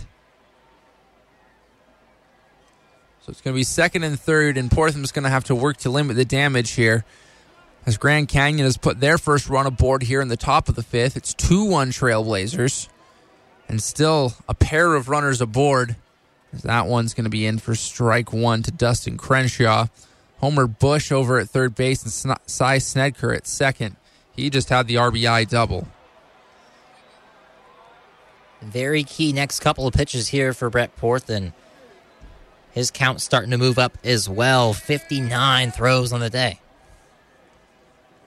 Oh, one pitch into Crenshaw's swing, and he checked it in time. It's going to be outside, so it's going to be one and one. Back to the top, as we mentioned, with Dustin Crenshaw, third baseman, 51. Looking at Crenshaw's stats this year. Once again, as we mentioned, he's way towards the bottom, but this game he's been he's been feeling it. He walked in the first, singled in the third, and looking to do more damage here in the fifth. He's going to swing and hit this one into the air. It's probably going to be just foul. Two and two. Or one and two. So the one two pitches. Got away with one. Was hit well there, foul. Portham could really use a strikeout in this situation. The infield is in. That one's going to be outside two and two. We've seen Grand Canyon and not just baseball come to town and Dixie State given their best bet. We've seen the basketball team come to town. And Callan, do you remember what happened when the Lopes came to play some hoops against the Trailblazers here in St. George? Let me know. After this pitch, swinging the ground ball, high chopper is going to be fielded at second and over to first for the only play. But a run is going to score. The infield was in, but that one was chopped so high there was no chance to bring it home. That's going to tie the game on the ground out. It'll be a 2 2 ball game.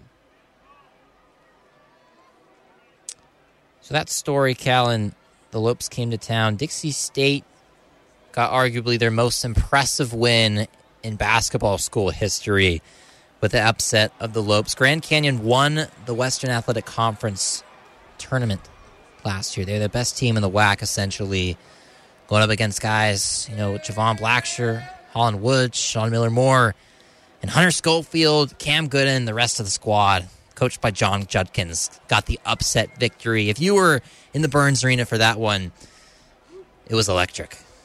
A lot of good games out of the basketball boys this year and in the big ones. The overall records, Yes. maybe not what you want to see, but you know, with wins over Southern Utah, Utah Valley, Grand Canyon, California Baptist, a lot of key wins in there. And the 1-0 pitch is in there, one and one. Two outs now, but still not out of the woods. Cy sitting over there at third with two away, and Elijah Burius at the plate, facing a 1-1 count. Portham now going to try to get out of the inning with the game still tied. Next pitch coming home, and that's well up and out. 6 1, 185 for Burius. Portham maybe not having the accuracy he once had 60 pitches ago, but still, still not doing bad. Has allowed two runs as of recent, and you got to maybe think his time comes to an end after this inning. But not a poor performance from Brett. That one low, three and one. Burius, the only player for the Antelopes this year to start all 31 games. Ooh. Jacob Wilson with 28 starts. Tyler Aguirre with 28 starts. A couple guys at 27, 26. Other than that, quite a few guys that rotate in and out a little bit for Grand Canyon. The 3 1 pitch is outside, so that'll be ball four. And another runner's going to reach here. Runners on the corners for Jacob Wilson. Wilson on the day 0 for 2. Flew out to center field his first time up and over to left in the fourth. He'll bat now with runners at the corners. Dixie State looking to limit the damage, keep this game tied. And you know, Portham walks Burries, and maybe in that situation after just giving up an RBI, maybe it's not terrible, except you're facing off against their shortstop, Jacob Wilson. 393 average, 46 hits, 8 homers. All of those stats best on the team. I don't know why you walk to face this guy. So it doesn't sound like something you're doing intentionally. Wilson also leads the team with 35 RBIs, and he takes strike one there. Didn't like the call. Yeah, this ump has been a little, little questionable, a little different today. We have a wide zone, but from this angle, it's a little tough to to tell. And this one shot into left field. That's going to get down. That's going to give the Antelopes the lead. Runner a hard turn at second. He's going to stay put. Is Burrius. So an RBI single for Jacob Wilson gives Grand Canyon a 3 2 lead here. It'll bring up Tyler Wilson. And the Lopes not sitting down easy in this inning. And Callan, our stat sheet here, our scorecard starting to get a little messy here in the top of the fifth. Looking at the Lope side of things, this inning has been eventful. Started with Verduzco, the single, then a fly out from Aguilar. Since then, it's been success. Bush Jr., the single, the RBI double from Snedeker, an RBI off a ground out from Crenshaw, the walk there from Burries, and then that play. First pitch into Wilson's hit into the air. Third base side, so looks like it's going to be playable, and it'll be brought down by the third baseman, Shane Taylor. So the Trailblazers surrender three in the bottom of the fifth. We'll go to the sixth inning. Trailblazers now trailing three to two. You're listening to Dixie State Athletics, brought to you by Ken Garff St. George Ford Lincoln at 145 West Hilton Drive in St. George and at stgeorgeford.com. Ken Garff St. George Ford Lincoln, your neighborhood Ford dealer, and the title sponsor for all DSU athletics on 91.3 The Blaze. Hey, Nick Cannon here. So we all know we've got a lot of talent in America.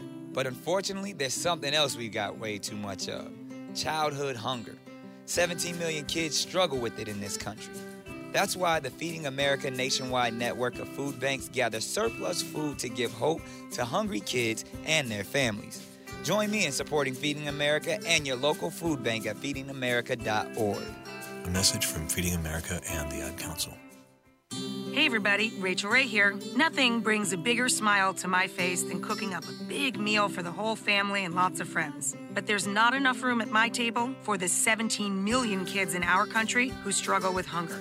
That's why the Feeding America nationwide network of food banks collects surplus food to give hope to hungry kids. But they can't do it without your help. Support Feeding America and your local food bank at feedingamerica.org. A message from Feeding America and the Ad Council. It's back to the action for DSU Athletics, brought to you by Ken Garff St. George Ford Lincoln. We now return you to Dixie State Athletics on 91.3 The Blaze. Yeah, the tide just changed. Grand Canyon a lead now 3 to 2 over the Dixie State Trailblazers at Bruce Hurst Field. Glad you're joining us for Friday Night Baseball here on The Blaze. 91.3 the place to be for everything Dixie State athletics related. After the Trailblazers surrendered the lead there in the fifth, bottom of the fifth, they're going to try to take it back. Right guys at the plate to do it. Top of the lineup coming that pitch in there. Strike one. Shane Saylor, Jack Walker, then Caden Hollow as the Trailblazers will try to get back on top here. An 0 1 count. Shane Saylor single and scored his last time up, struck out in the first. Next pitch to him outside one and one. Yeah, that last pitch just outside of the zone. Nearly crossed the plate. Shane, still just a sophomore here for the Trailblazers. Got a lot of sophomores playing a lot of games right now. the future bright for Trailblazer baseball as this one down low, two and one. That pitch almost had some curve on it. Looked like it was coming towards Shane, kind of at the last second, curved out the way. Bit of a breaking pitch from Nick Hull there. Through four innings, giving up six hits, two runs. Struck out three. Not one, three and one. Yeah, check swing there from Shane Taylor. Thought about taking a swing at that one, but leading off the inning, used to leading off as he start leading off this game, often does. Just trying to wait for that best pitch. The 3 1 on the way home. Swings and he pops this one up over to the left side. Looks like it'll stay in play and be caught there in foul territory by Crenshaw. So Shane Taylor, the first out of the inning, pops out foul. The third baseman will bring up Jack Walker. Sack bunt his last time up. Flew out to center in the first. So he's still looking for his first hit. Hitting 314 on the year. A guy with a lot of hits. Yep, 11 runs, 11 hits. Still looking for that first homer, though. He's going to take strike one, the upper outside corner. Caden Hollow on deck. Zach Thomas, if anyone gets on base. Number 11 is Jack Walker. That one's inside one and one. Yep, Walker from Cedar Hills, Utah, to American Fork High School. Bats and throws right. Let's at six foot, 180. Nick Hull, deep breath, brings it home, throws it upstairs. Two and one. Another hitters count for the Trailblazers. Look if he see if he can take advantage where Shane Taylor couldn't. Bats with that sliding glove, glove in his back pocket that a lot of players use now to avoid their fingers getting crunched when they're running the bases. Swings and fouls this one off to the right side. That'll get out of play. Two and two. Tell me more about the gloves and the finger crunching. Yeah, I mean, you you've seen in the past a lot of players they slide head first, their finger will get jammed or sometimes even broken as it catches the plate or a player standing there, and that glove comes out and it's it's it's more like a, a stiff mitten, I guess. Okay, and helps them. I mean, I think it gives a little advantage. It gets you a couple more inches of reach, but that one's going to be upstairs full count. It allows you to slide without being worried that your hand is going to get caught, your fingers jammed. So good, good little player safety feature they allow them to use at all levels of baseball now. I remember a couple years ago, the Royals left fielder Alex Gordon slid headfirst into a base um, in spring training, jammed a finger and missed opening day. That one down the middle, strike three called. Nick Hull, another K, is fourth on the day, and Jack Walker will make the long watch back walk back to the bench with Caden Hollow coming to the plate, two away here in the top of the first for the Trailblazers. You know that umpire has been having quite some fun with Nick Hull on the mound. You know, he kind of gets to cock back and give the strikeout call almost once an inning. He does wind up on that one hard. it's fun. Caden Hollow takes strike one. Pitch that looked like it missed its spot a little bit. Catcher Snedeker there had drift back inside, but ended up right over the plate. So I had mentioned earlier that Tyler Hollow had two hits. I stood correct. He hit a single, then grounded out in a double play. It's Caden Hollow who has two hits in this one as a single, uh, kind of splitting that gap right by shortstop in the first, and then in the third has a two RBI single. So Caden Hollow has been absolutely everything Dixie State's wanted him to be today. 1 1 pitch comes in. That's going to be strike two. And if you're going to bet on a guy on the Trailblazers to have a big day at the plate, to have a couple hits, he's the guy you look for.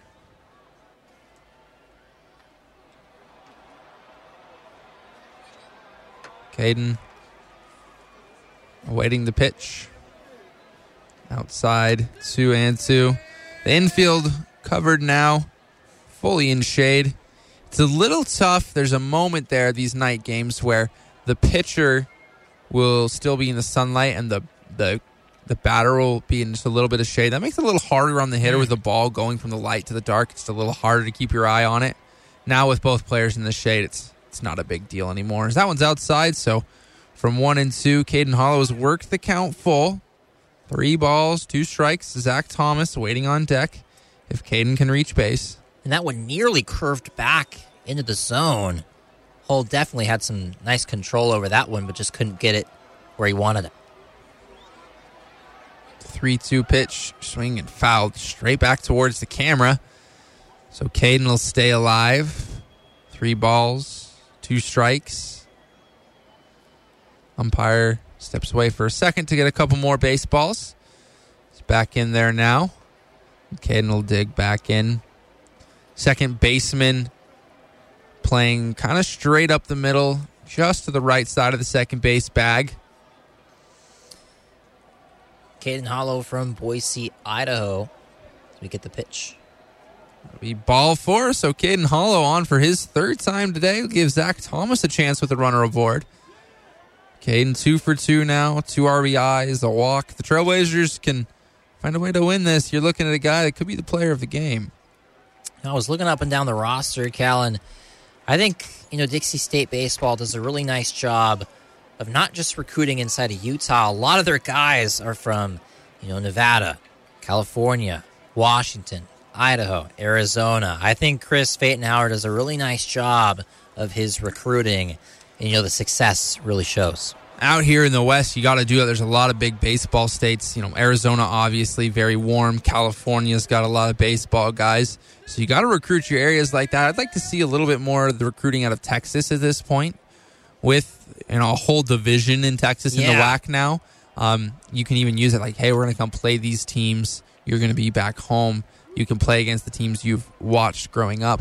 Um, I mean, that sounds like a pretty good pitch right there. yeah, I'd, I'd love to see him recruit a little bit more out of, of of Texas. It's it's a baseball hotbed, but when you can offer a warm climate like this, it helps a lot. That one flown into center field, and it'll be caught by the center fielder. Another nice grab by Bush there, and it'll end the fifth inning. We'll go to the top of the sixth. Trailblazers down just one, three two Grand Canyon.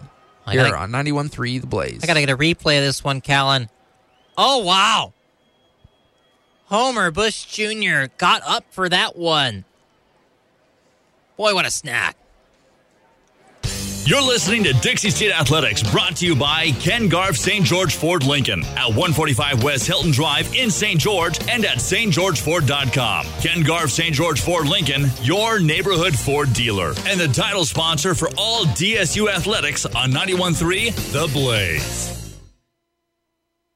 Hey, this is Reba McEntire, and I wanted to talk to you about a serious problem right here in our own backyard. Did you know that there are nearly 16 million kids struggling with hunger in America? That's why the Feeding America nationwide network of food banks collects surplus food, engaging their communities in solving hunger and giving hope to hungry kids and their families. But they need your help. Support Feeding America and your local food bank at feedingamerica.org. A message from Feeding America and the Ad Council. Hey, this is Reba McEntire, and I wanted to talk to you about a serious problem right here in our own backyard. Did you know that there are nearly 16 million kids struggling with hunger in America? That's why the Feeding America nationwide network of food banks collects surplus food, engaging their communities in solving hunger and giving hope to hungry kids and their families.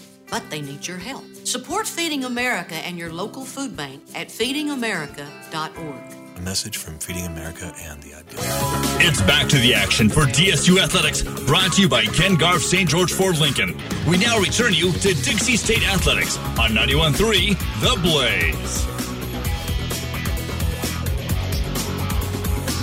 Welcome back. We're headed to the top of the sixth here on the Blaze. Jacob Zimmerman, Callan Webster on the call, and Brett Portham still the man on the mound for Dixie State. Brett Portham back out there to work here in the sixth inning against Grand Canyon. 3 2. the Antelopes lead as he throws strike one in here to Adrian Torres, the DH. He's struck out and grounded out to first base on the day. He was the one that hit that roller to first that kind of popped up, a weird play we saw in the second inning. Now he bats with an 0-1 count. He's hits this one on the ground, picked up by Tyler Harlow there at second, over to first. Chase Rodriguez, a quick out here, just two pitches in, ground out to shortstop. I'll bring up Cade Verduzco. So now it's twice that Torres, the DH, has grounded out towards the right side. Keeps it over there. Both balls pulled right into the defense. Cade Verduzco singled and scored to lead off the fifth inning. He flew out in the second inning. Takes this one in for strike one.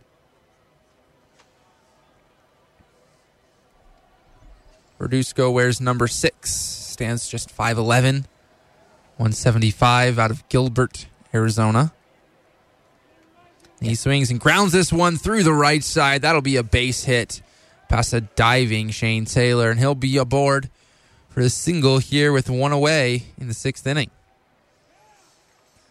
Grand Canyon building on their momentum they had in the last one, putting three runs up on Dixie State.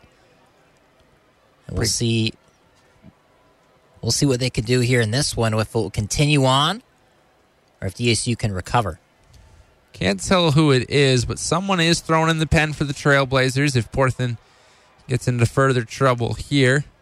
Tyler Aguilar to the plate. He singled in the second, flew out to make the first out back in the fifth inning. First pitch to him is missing outside, 1 and 0. Yeah, Aguilar this year, the 26 hits, has seven home runs, and we mentioned that how he has really done a nice job getting the homers. And I don't know if he's played in this you know spot in the lineup all year long, but having a guy this late in the rotation, an interesting idea, maybe not bad. Flies this one into center field, and it's gonna be gone just over the Trailblazer there, right by the scoreboard. Home run for Tyler Aguilar. He'll drive in two more. It's going to make it five to Dixie State. Just as you bring up the home runs, he hits number eight. Cal and I almost jinxed that one, man. I you know I mentioned how Dixie State might get a stop here, the momentum from the fifth inning. I mentioned the home runs. Pretty much it all went against me as Levitt had to run back and back and then realized there's no point in running into the wall. It's over the fence. Yeah, I think we can squarely put that one on your shoulders, Jacob. We're going to blame you. That's not Brett Portham's fault, but it will be Brett Portham's final batter as he'll come out of the game. Gives up five runs in five and a third innings of work. So the day is done for Brett Portham. I think Portham uh, had a solid start, really nice start through the first couple of innings there. It was only a matter of time. Started to show some fatigue there, I thought, in the fourth.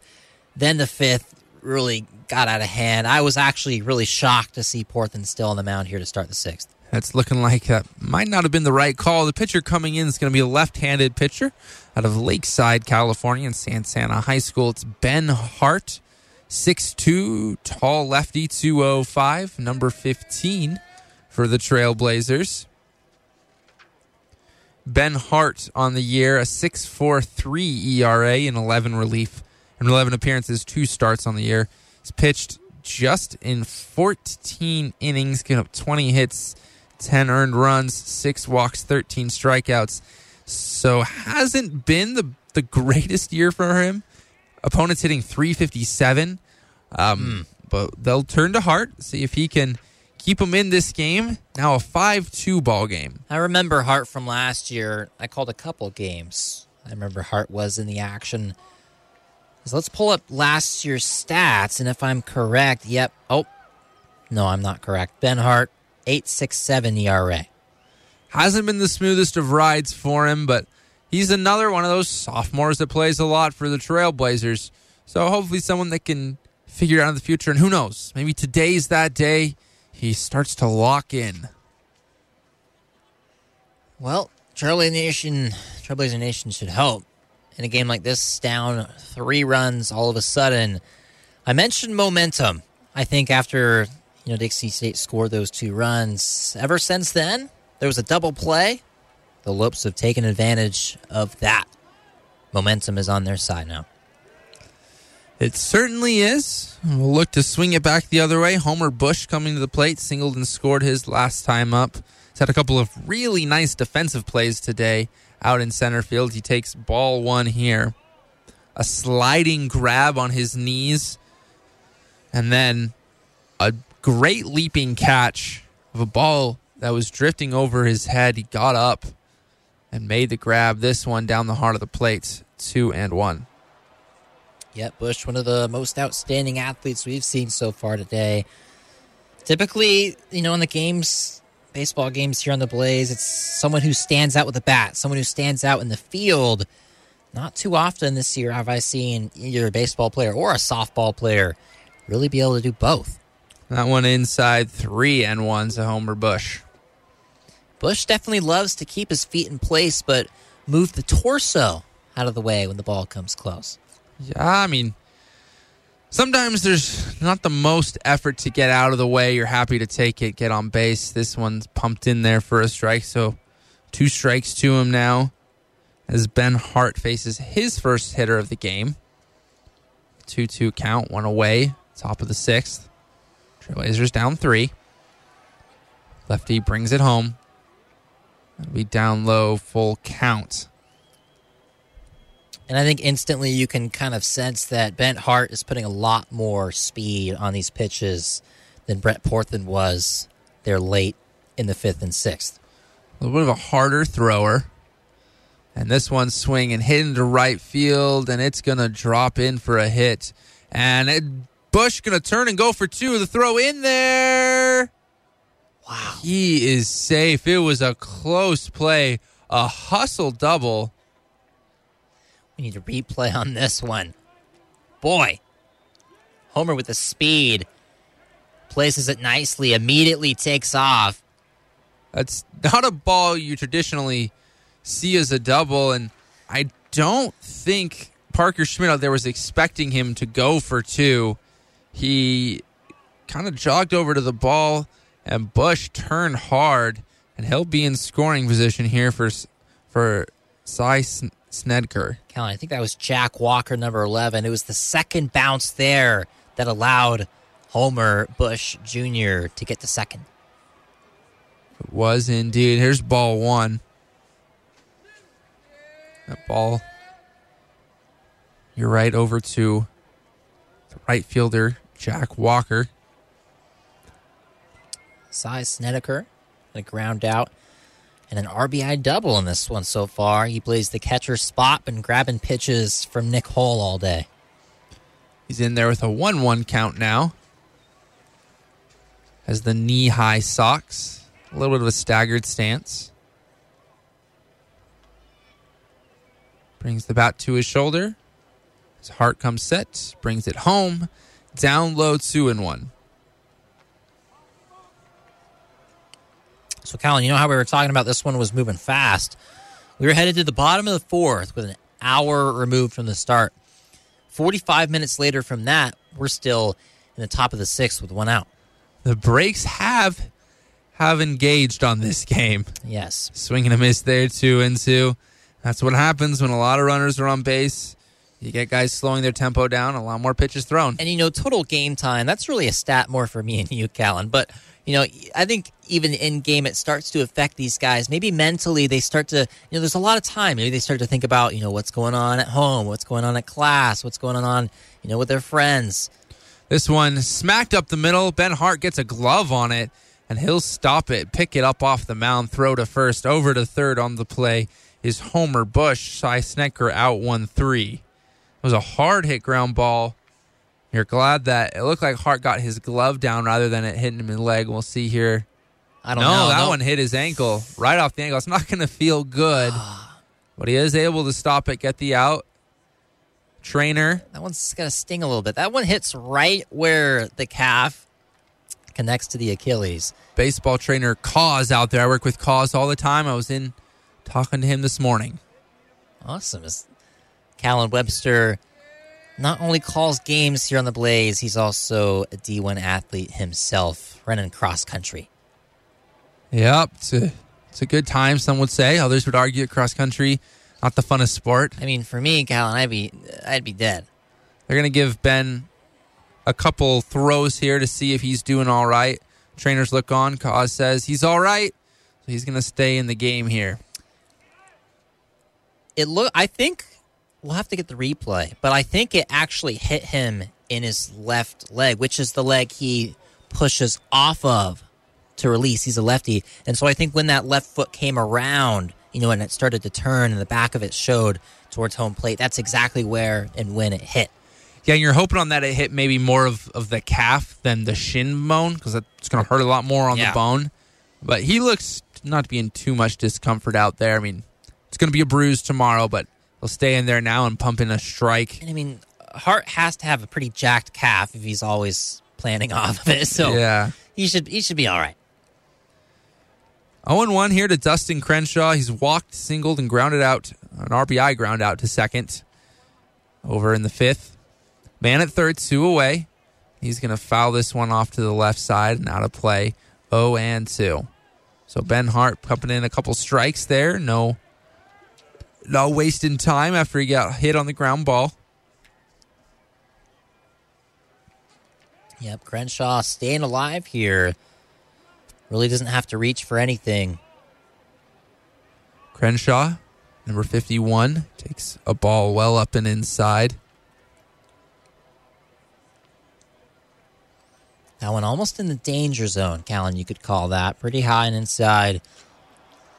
We'll see where this next pitch lies for Hart. Crenshaw, 6'2, 190 out of Chandler, Arizona, Perry High School. Swings and he grounds this one foul up the first base line. Still one and two. Crenshaw, sophomore.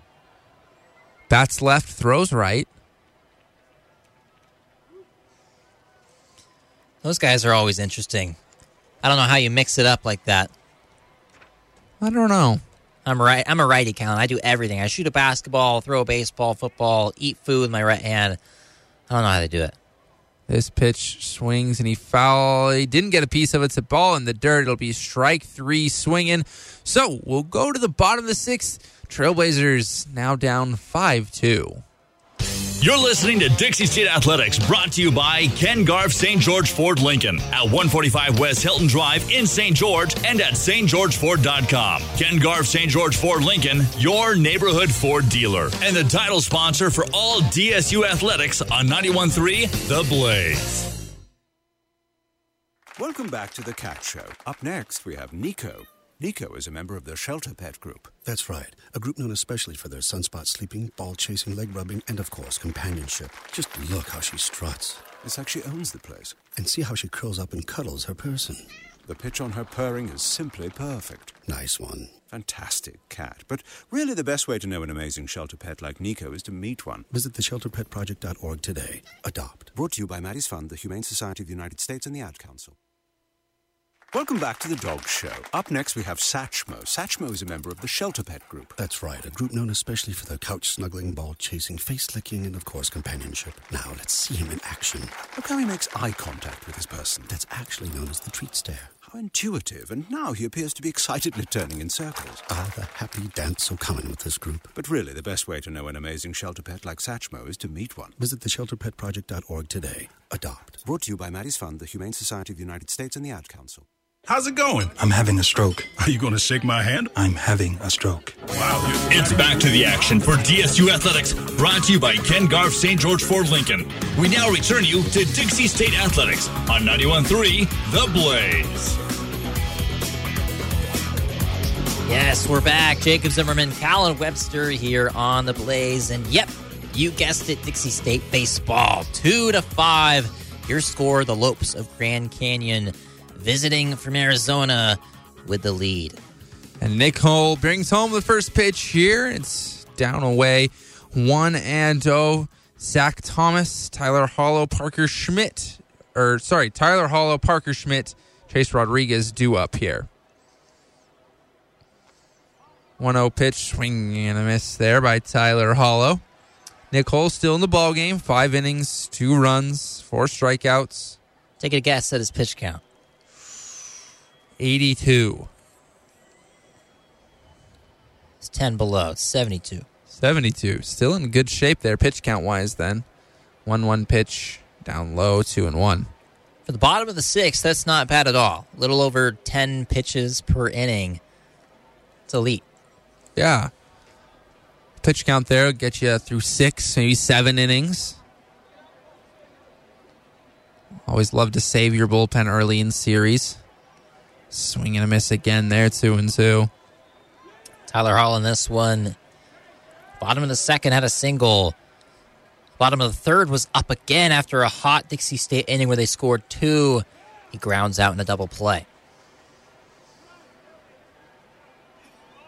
2 2 pitch. Fouls this one away.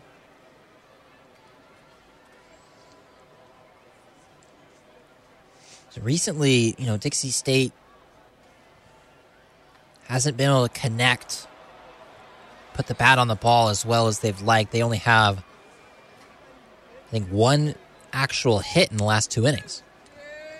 Nick Hull's settled in for sure. Made a little tough on the guys. This one's swing and a miss again. Fifth strikeout for Nick Hull. Yep, that's three. Tyler's confused. He was standing there, and yep, that's strike three. Sorry, man. You're going to have to sit down. Parker Schmidt will come to the plate. Singled his last time up. He was like Tom Brady there. He was expecting a fourth strike. Yeah. Tom Brady not knowing what down it is. Tyler Hollow not knowing what strike it is. Those two, you know, similar great athletes. The first pitch in here to Schmidt from Hull, swinging lined up the middle. It's going to float a little too long, though. Bush is there to make the grab. So two quick outs here in the sixth. Chase Rodriguez will come to the plate. He's 0 for 1 today with a sac bunt on his ledger as well. Struck out back in the second. His sac bunt in the fourth. Rodriguez, first baseman. If you see a Dixie State double play, it's Chase on that first base bag with the stretch. Solid hitter is Chase Rodriguez. He takes ball one outside, one and oh.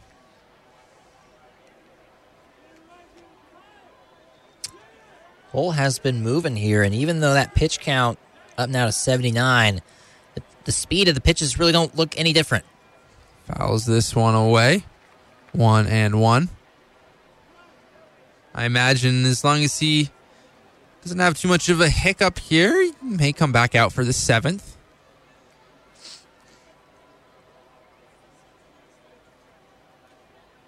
At this point in the season, pitchers are a little more stretched out. This one's fouled off. It's going to be off the catcher, off his shin guard. Home plate umpire will give him a second, toss the ball out, look to brush off the plate. Snicker says, I'm good to go. One, two count. I like the approach here from Rodriguez. Almost looks like he's swinging for the fences, and with nobody out, two outs in this kind of game, down three, heading into the, potentially the top of the seventh after this at bat. You know, I like the the approach for going for a score. Being aggressive. 2 2 count now. So that one was down low. Next pitch already in on the way. Swinging a line drive up the middle and was stopped by the bare hand of Hull. An impressive play. He knocked it down, went behind the mound, threw to first. Reminiscent of a play I saw earlier from a Texas Rangers pitcher in batting practice. A hard line drive. He caught it barehanded. But that one, not going to feel great. Off the Ooh. throwing hand. Picks it up, throws it out. That may be the day for him after a play like that. It's not going to feel great, but it will send it to the seventh. 5 2, Grand Canyon. I mean, that's not even his uh, best snag on the mound today. Callan, he had that one where it popped straight back to him, a line drive, didn't hit the ground, caught it in the glove. The glove falls off the hand as the ball is released from the glove, exiting the hand. The ball is in the air, and he snags it with the bare hand, then scoops it to first for the double play. So Hull has been everywhere, getting strikeouts, getting outs himself with the bare hand. We'll take a break here on the Blaze. You're listening to Dixie State Athletics, brought to you by Ken Garff St. George Ford Lincoln at 145 West Hilton Drive in St. George and at stgeorgeford.com. Ken Garff St. George Ford Lincoln, your neighborhood Ford dealer, and the title sponsor for all DSU athletics on 91.3 The Blaze. Wildfires burn millions of acres across the country each year. And each year, wildland firefighters battle to contain them but they can't do it alone. For some communities, it's not a question of if wildfires strike, but when. Get fire adapted. Learn what you can do now to reduce wildfire damage later at fireadapted.org. A public service message brought to you by the U.S. Forest Service and the Ad Council. Learn more at fireadapted.org. It's back to the action for DSU Athletics, brought to you by Ken Garff St. George Ford Lincoln. We now return you to Dixie State Athletics on 91.3 The Blaze.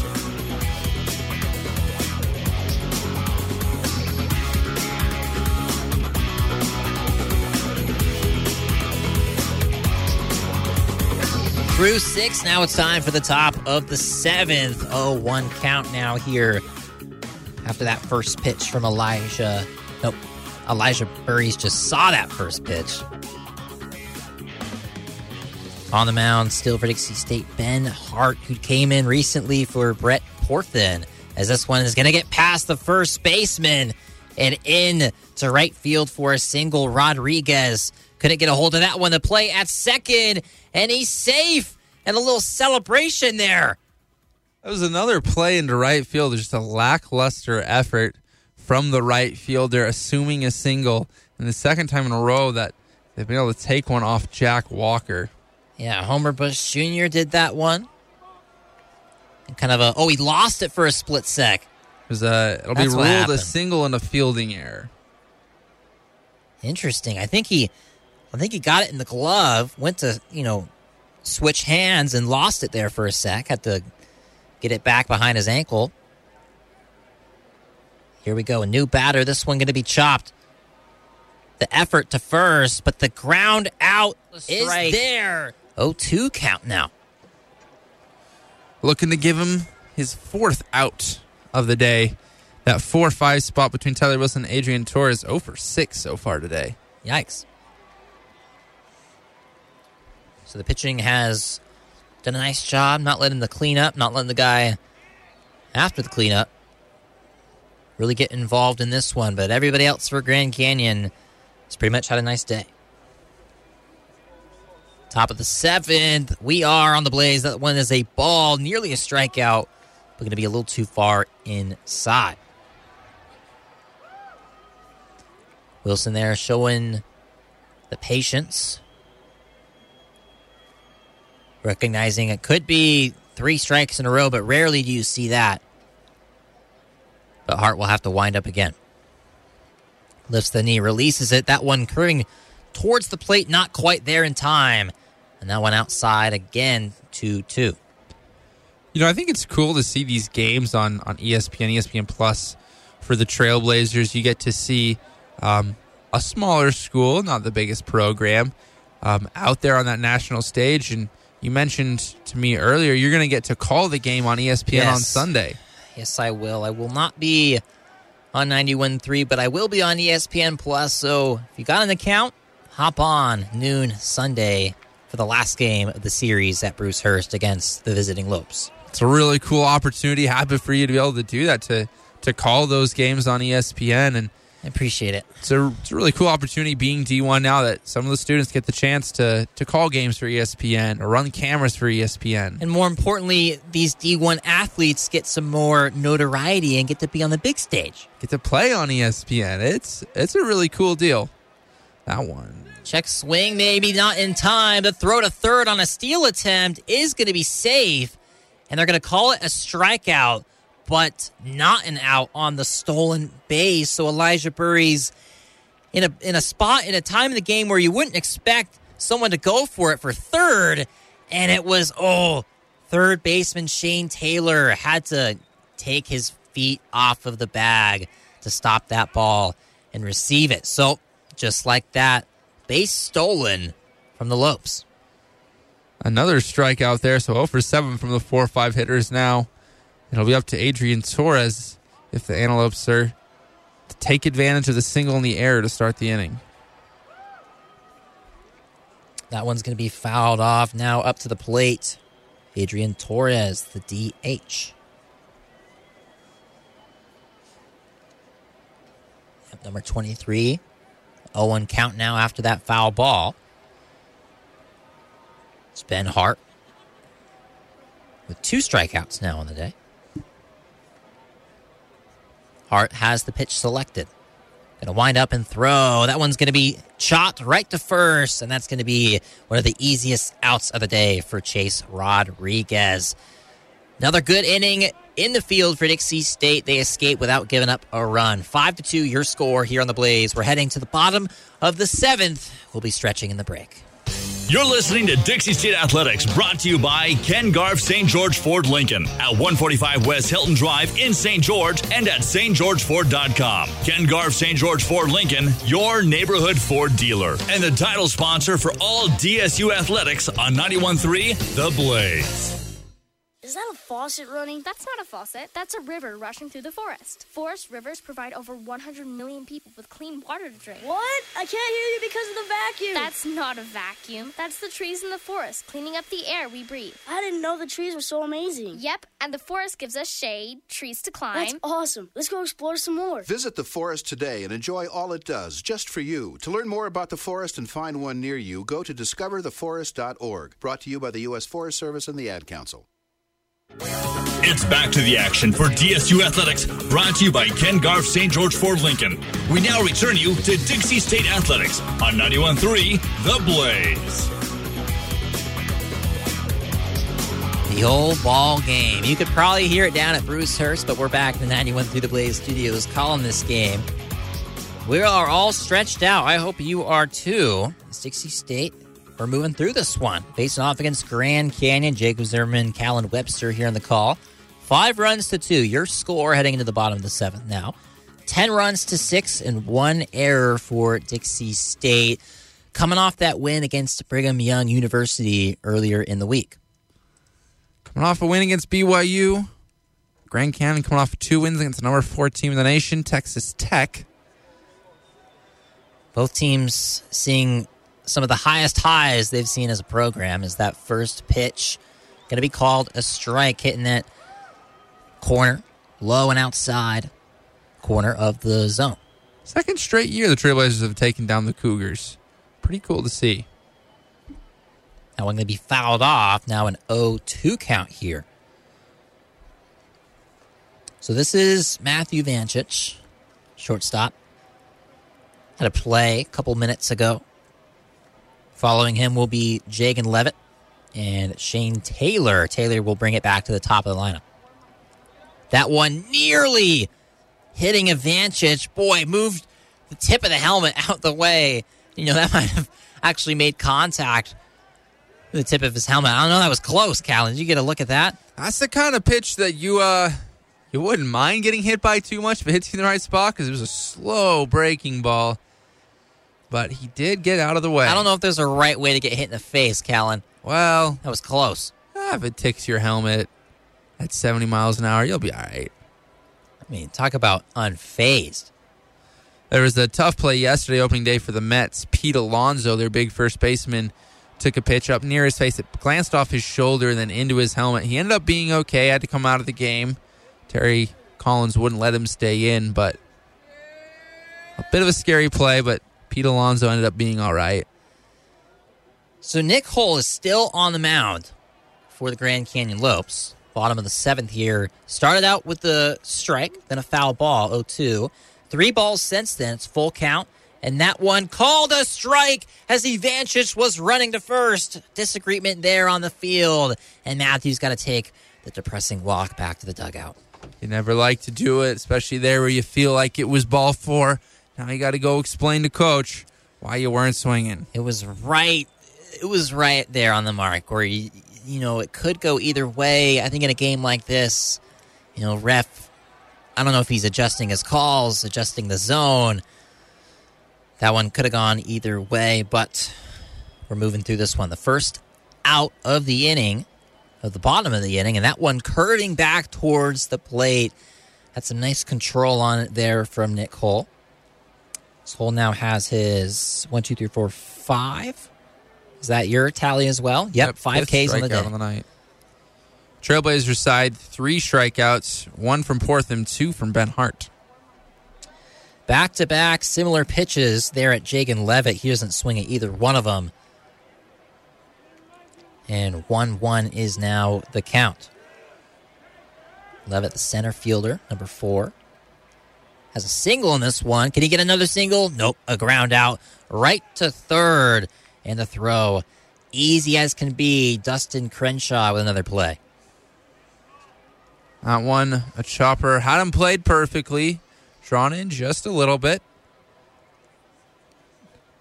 Two hops and right into his glove. Simple play, but it'll set his feet. We'll take us back to the top of the order with Shane Taylor. you can always tell, you know, typically an infielder would take one or two hops. If that first hop, you know, once he receives the ball is super duper slow, you know, he's just got all day to make it. Taylor taking ball one on this at bat. Hull and Taylor back to the top of the lineup with two outs. As this one's going to be hit. Will it drop? Yes. Right in front of Bush Jr. in center field. And that's going to be a base hit single for Shane.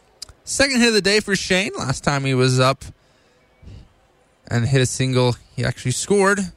So we'll see. Maybe get a couple, couple more guys going. Two out rally and bring this game just a little bit closer as we head into the late innings here.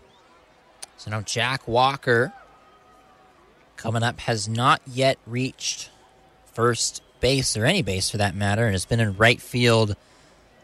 Had two plays where looked like a single, kind of maybe let it hop a little bit too long or kind of lost it with the glove for a split sec. Anyway, two singles have turned into doubles off of Jack Walker, and that one's going to get past the catcher.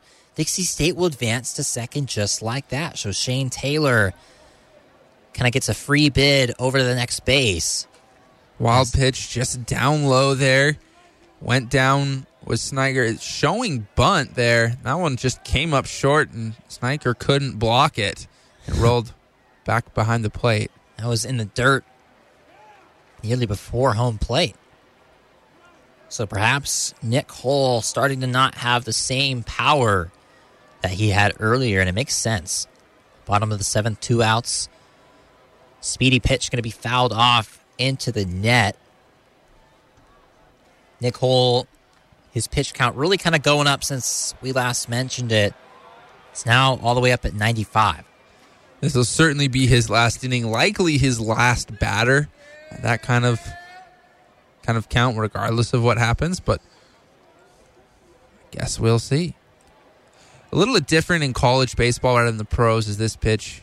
Swing and a miss. In the pros, you have to pitch pretty much every fifth day. In college, typically you get a whole week off. You play the weekend series, so you'll usually have your Friday, Saturday, Sunday starters. So you get a little bit more rest as a college guy most of the time. I was going to mention this one. Callan, we talked about it off air, a little bit on air. Juan Collado, second on the team in batting average, not even playing today, just has the day off. Yeah, I'm getting a day off. You'll probably see him back out there the next two days. A little bit of a conversation going on now with the umpire, and he's going to call somebody out. I, I'm not What? sure why, but the Trailblazers are walking off the field. Just gave a fist pump.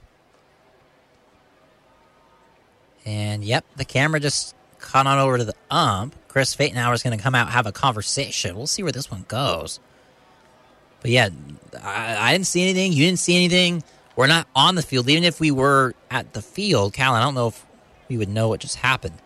I mean, the only thing I can think of is hidden ball trick, some sort of interference because it wasn't. I'm not sure, but Pfatenhauer's walking back to the dugout, not terribly unhappy. So I guess we'll see what happens, but we'll we'll send it to the bottom of the eighth. I don't even know if Jack Walker's going to come back up to bat. Yep. We'll move on. Top of the eighth, we go. You're listening to Dixie State Athletics, brought to you by Ken Garff St. George Ford Lincoln at 145 West Hilton Drive in St. George and at stgeorgeford.com. Ken Garff St. George Ford Lincoln, your neighborhood Ford dealer, and the title sponsor for all DSU athletics on 91.3 The Blaze. So, you know, I'm a dog, and I'm kind of new to this family, but I've noticed a trend. My humans do this thing where they go around and get all my toys and hide them in this basket, but it's always the same basket, and it's always the same place. And then they act so surprised when I find them. But I'm like, hello, that's where you put it last time. Humans are the worst at hide and go seek. A person is the best thing to happen to a shelter pet. Be that person. Adopt. Brought to you by the Ad Council and the ShelterPetProject.org. Okay, forest animals, today is a new day. Kids are coming to the forest, and it's up to us to make their visit a good one. Sparrow. Yes? Have you practiced the most popular bird songs for the year? Of course. Catchy. I like it. Okay, River. Dude. How's the temperature? It's a refreshing 52 degrees, man. Perfect for a little riverside shoeless relaxation. Ah. It's back to the action for DSU Athletics, brought to you by Ken Garff St. George Ford Lincoln. We now return you to Dixie State Athletics on 91.3 The Blaze.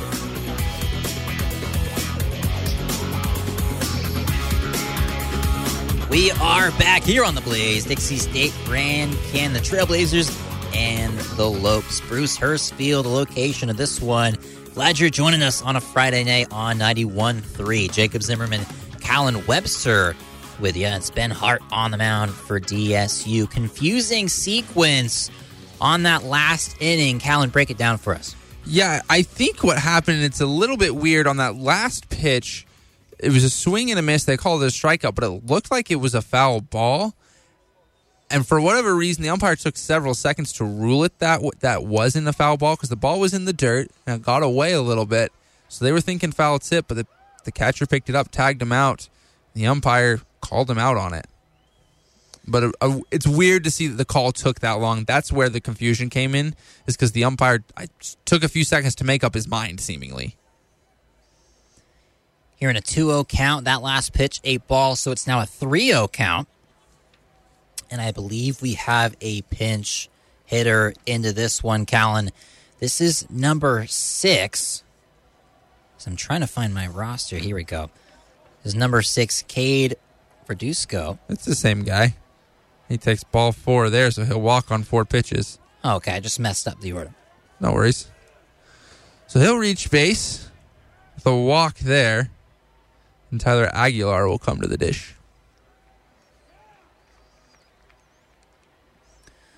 It's not the start Dixie State may have been looking for.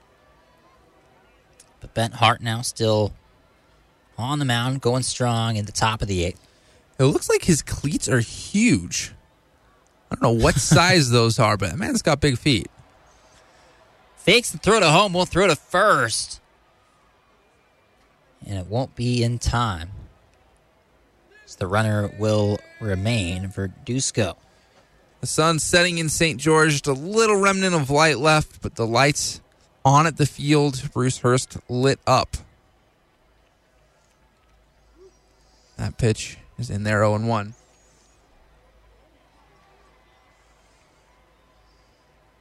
Aguilar. This one has a two run homer in his last at bat in the sixth. Fly out in the fifth and a single in the first. So, you know, we mentioned a couple guys who could be in the running for that Ken Garff St. George Ford Lincoln player of the game. But right now, maybe Taylor Aguilar with the best case. This one's a chopper. The throw over to second. It's out. So the little scoop toss from Matthew Vencic is complete in time for the first out at the top of the eighth. That's a, that's a tough one. That one went off Ben Hart again. The second time he's been hit by a ball, he deflected it again. I think it was with his right leg and went over to the shortstop, flipped it over to Hollow, and did get the force. I got the lead runner, but it's the second time Hart's been hit. This time, no one's going to come out on check on him. Stay in there, son. I don't know if it was the leg, the glove that time. All I know is Dixie State pitchers kind of need to watch out. Ball magnets out there tonight. So now it's our man, man with a great name, Homer Bush Jr. As he flashes bunt there for a sec. It's 34, the center fielder. Has some awesome grabs in center today. There's a ground out, a single, and a double, so. The man has all sorts of style with the eye black coming down. Oh, yeah. The chain, the knee high socks, the stirrups.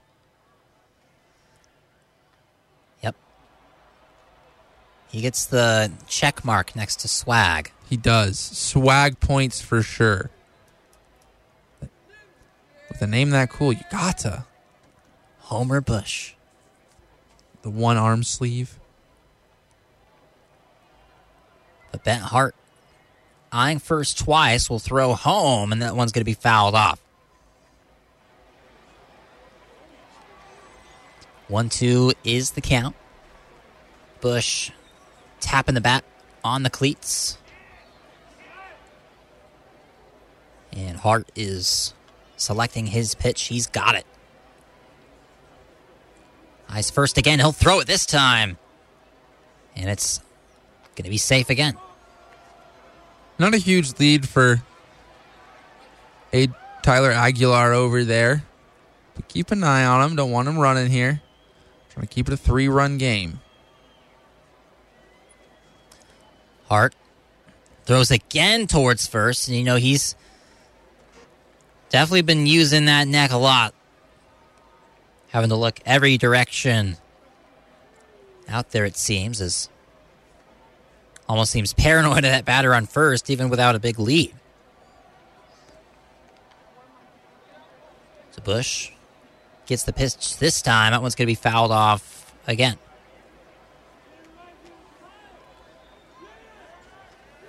Beautiful view, really, out from center field there. Out onto I 15. I root for the Royals, and they have Interstate 435 in their outfield. You can see the cars driving by, and I always liked that as an outfield feature.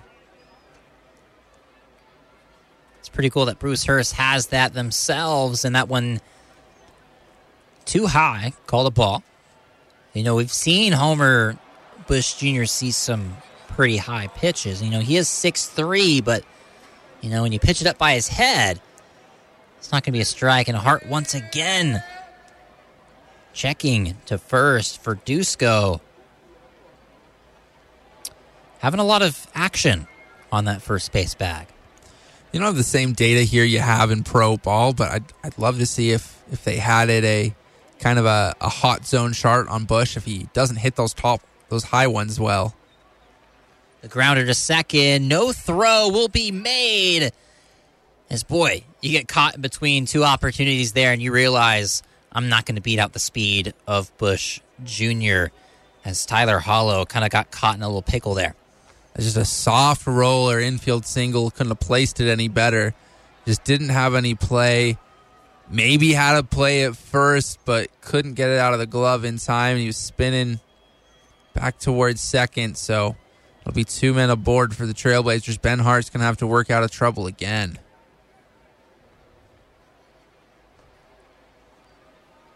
Hart will try to recompose himself. Cy Snedeker, the catcher.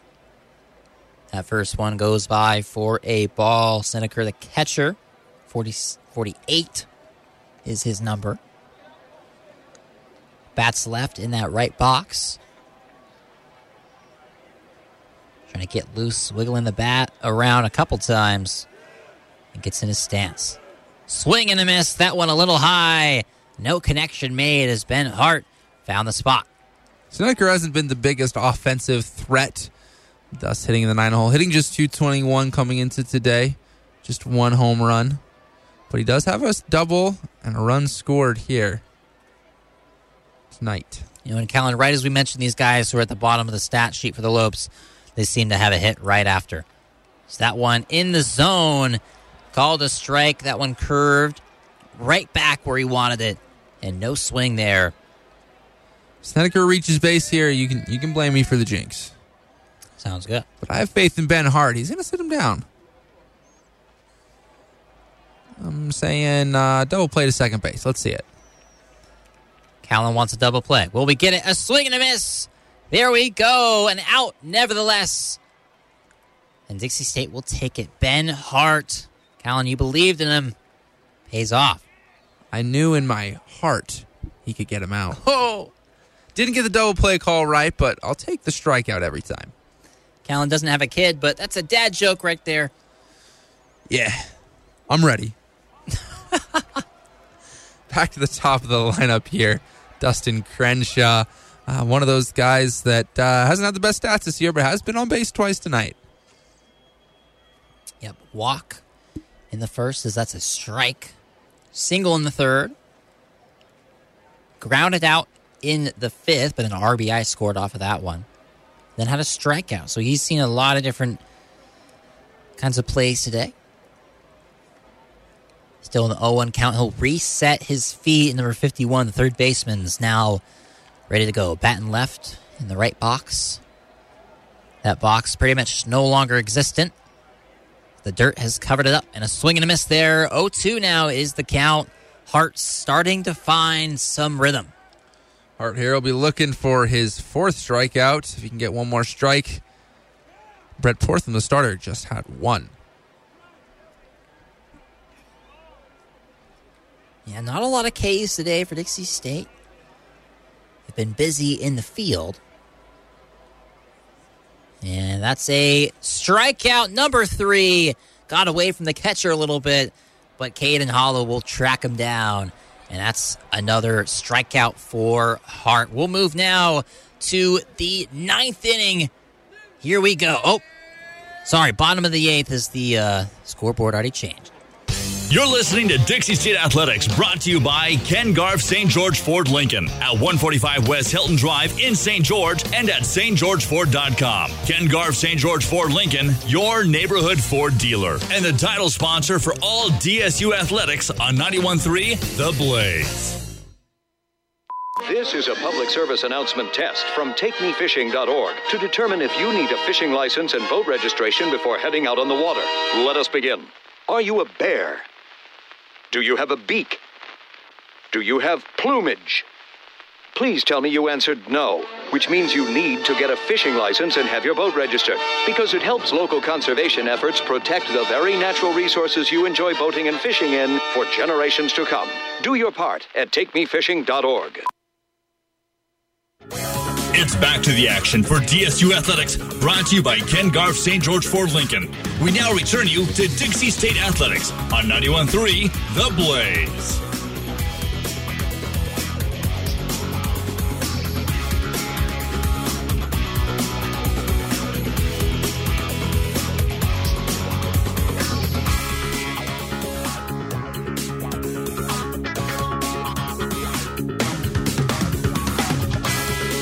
Into the bottom of the eighth. About two and a half hours through this one. Jacob Zimmerman, Callan Webster here on the call on the Blaze. Dixie State baseball facing off against the visiting Lopes of Grand Canyon. The Trailblazers find themselves down three runs. It's a 5 2 ball game. Chris Pfatenhauer talking with the umpire once again. And Callan, what do you think was the conversation this time? I, I I would guess he's going back to that play that ended the bottom of the seventh, the weird check swing foul ball debatable thing. Javier Cantu out there. I I wouldn't give him the greatest grade on today's game. I've been a number of calls I thought were a little bit funky, but Finauer doesn't seem too upset. He he took it and walked back to the dugout, and we'll get underway here with no real issue. Caden Hollow up to bat for Dixie State. The star catcher on the squad made some preseason lists, and you know, you don't often see that for guys at Dixie State, but number 27 in that box right now. That first pitch going to be popped up. Maybe there's a chance at it. Instead, going to leave the park in foul territory. So an 0-1 count will be how Caden starts off. And, you know, when you look at the scorecard, he's got a single in the first, a two run RBI single in the third, and a walk in the fifth. Perhaps they put Caden on base again. Haven't been able to get him out yet. Why start now? New pitcher. You're correct. On the mound. It's number 44, Eli Ankeny, a junior from Desert Vista High School in Phoenix, Arizona. Yep, Ankeny does throw left. He he leads the Lopes with a 1.31 ERA. He's pitched in 14 games, all relief appearances, 20 and two thirds innings, given up just three earned runs, seven walks, and 31 strikeouts.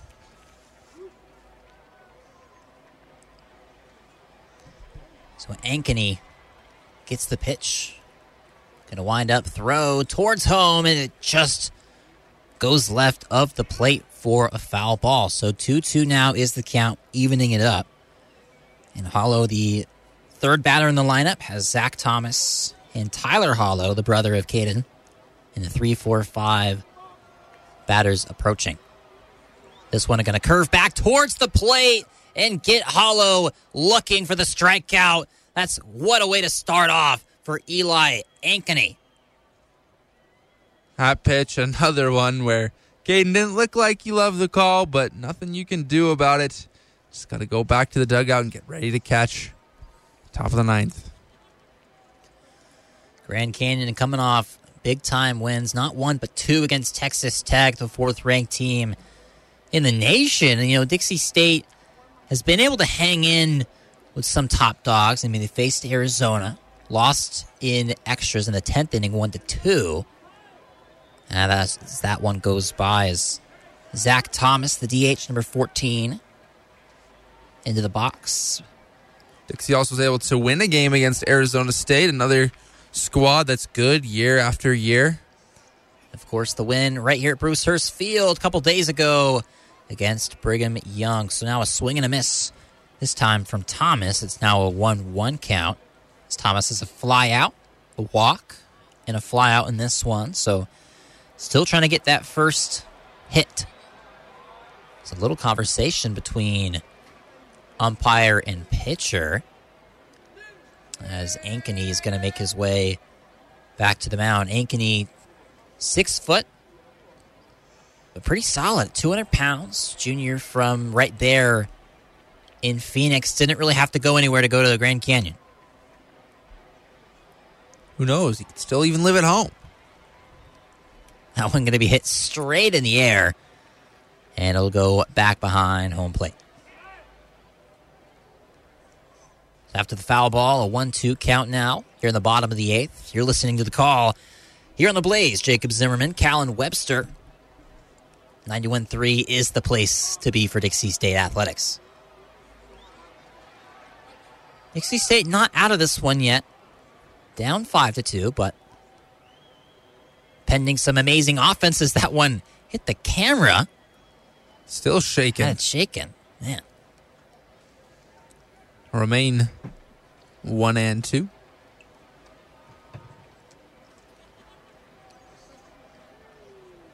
Dixie will step out of the box and step right back in, and Zach Thomas ready to go. The windup from Ankeny leading to a foul ball again, and they're staying alive. Still one and two. Couple foul offs here. Just his gloves. It's always funny. Batters adjust their gloves a lot. I don't think it always needs to happen, but it's part of their little routine.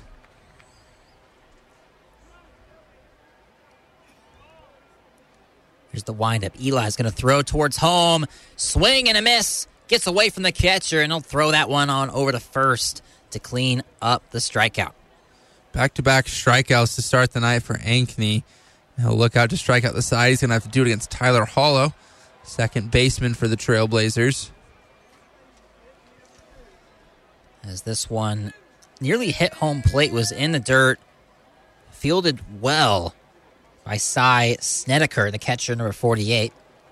And that's an easy throw for the second out of the bottom of the eighth. And Dixie State just got a shot of their dugout. You just see sad faces. Yeah, all it's across tough, it. tough to be down in a game like this, but the good thing about baseball is there's another chance tomorrow. The good thing about tonight is that it's not over yet. Still four outs to go. 0-1 count now. This one going to be chopped and gets past the diving third baseman. And just like that, Tyler Hollow has a second hit on the day. Just under the glove of Dustin Crenshaw. Gave it his best effort, but just snuck by him. He was drawn in, looking for a bunt perhaps, but being drawn in, he wasn't able to get to that ball. So a single for Tyler Hollow, his second hit of the game. He had a single back in the second. So he's two for four today. And he'll give a chance to Parker Schmidt with a man on board. Yep, Schmidt has a single in the bottom of the fourth. Other than that, has a ground out and a fly out the second and the sixth. That first one going to be called a strike from Eli Ankeny as number 44 starting to get control of this one. The launch towards home plate going to be called a ball. That one low and outside. Parker Schmidt, no home runs yet this year. Would be a good time now. Make it a, a one run ball game.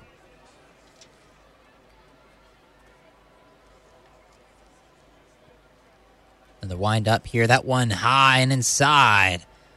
Going to be called a ball again. So 2 1 now is the count. Lots of solid hitters on this Dixie State squad. So you got to go down a little bit in the stat sheet to find Parker Schmidt. And he hasn't played, hasn't started all the games that these other guys has, but he's played in 19 of them. Started in 15 of those games played. Has 62 at bats this year, so that's pretty solid. Has 10 runs to show for it and 16 hits. So Schmidt now in the 2 2. Wiggling the bat a little bit. To take a swing and can't get the contact. So look at that. Strikeout one, two, and three for Eli Ankeny in the bottom of the eighth. It's still a 5 2 game. The Lopes over the Trailblazers at Bruce Hurst Field. Jacob Zimmerman, Callan Webster on the call on the Blaze. Don't go anywhere. Top of the ninth coming up. You're listening to Dixie State Athletics, brought to you by Ken Garff St. George Ford Lincoln at 145 West Hilton Drive in St. George and at stgeorgeford.com. Ken Garff St. George Ford Lincoln, your neighborhood Ford dealer, and the title sponsor for all DSU athletics on 91.3 The Blaze. What if you didn't care about being on the fast track? Instead of flying to the big interview, what if you flew somewhere else altogether? Like a village in Botswana or a tiny island in the Pacific where needs are easy to see. What if you decided to share your skills with others and help someone else get ahead? Peace Corps. Life is calling. How far will you go? To find out more, call 800 424 8580 or visit peacecorps.gov. It's back to the action for DSU Athletics, brought to you by Ken Garff St. George Ford Lincoln. We now return you to Dixie State Athletics on 91.3 The Blaze. Once again, appreciate you making us part of your Friday night. 8.35 local time. This one got started at 6. Bruce Hurst Field, Dixie State, Grand Canyon, a premier matchup in WAC play. Been waiting for Dixie State to kind of take on some of these good teams here in the WAC. Just faced BYU out of conference, but in state. And now against the Lopes, Dixie State kind of starting to realize, boy, Grand Canyon might be one of the toughest teams we'll play, not just in conference, but all year. They certainly are a really good team, and uh, the Lopes do have a 5 2 lead here as we go to the top of the ninth. Ben Hart still on the bump. He's pitched so far three in the third innings, given up three hits, struck out four, one walk. Yeah, perhaps, you know, coach doesn't have as much motivation to pull out Hart. He hasn't really pitched bad. He's pitched good since he came in until that one got drilled. That one drilled into left field, but it is going to be caught.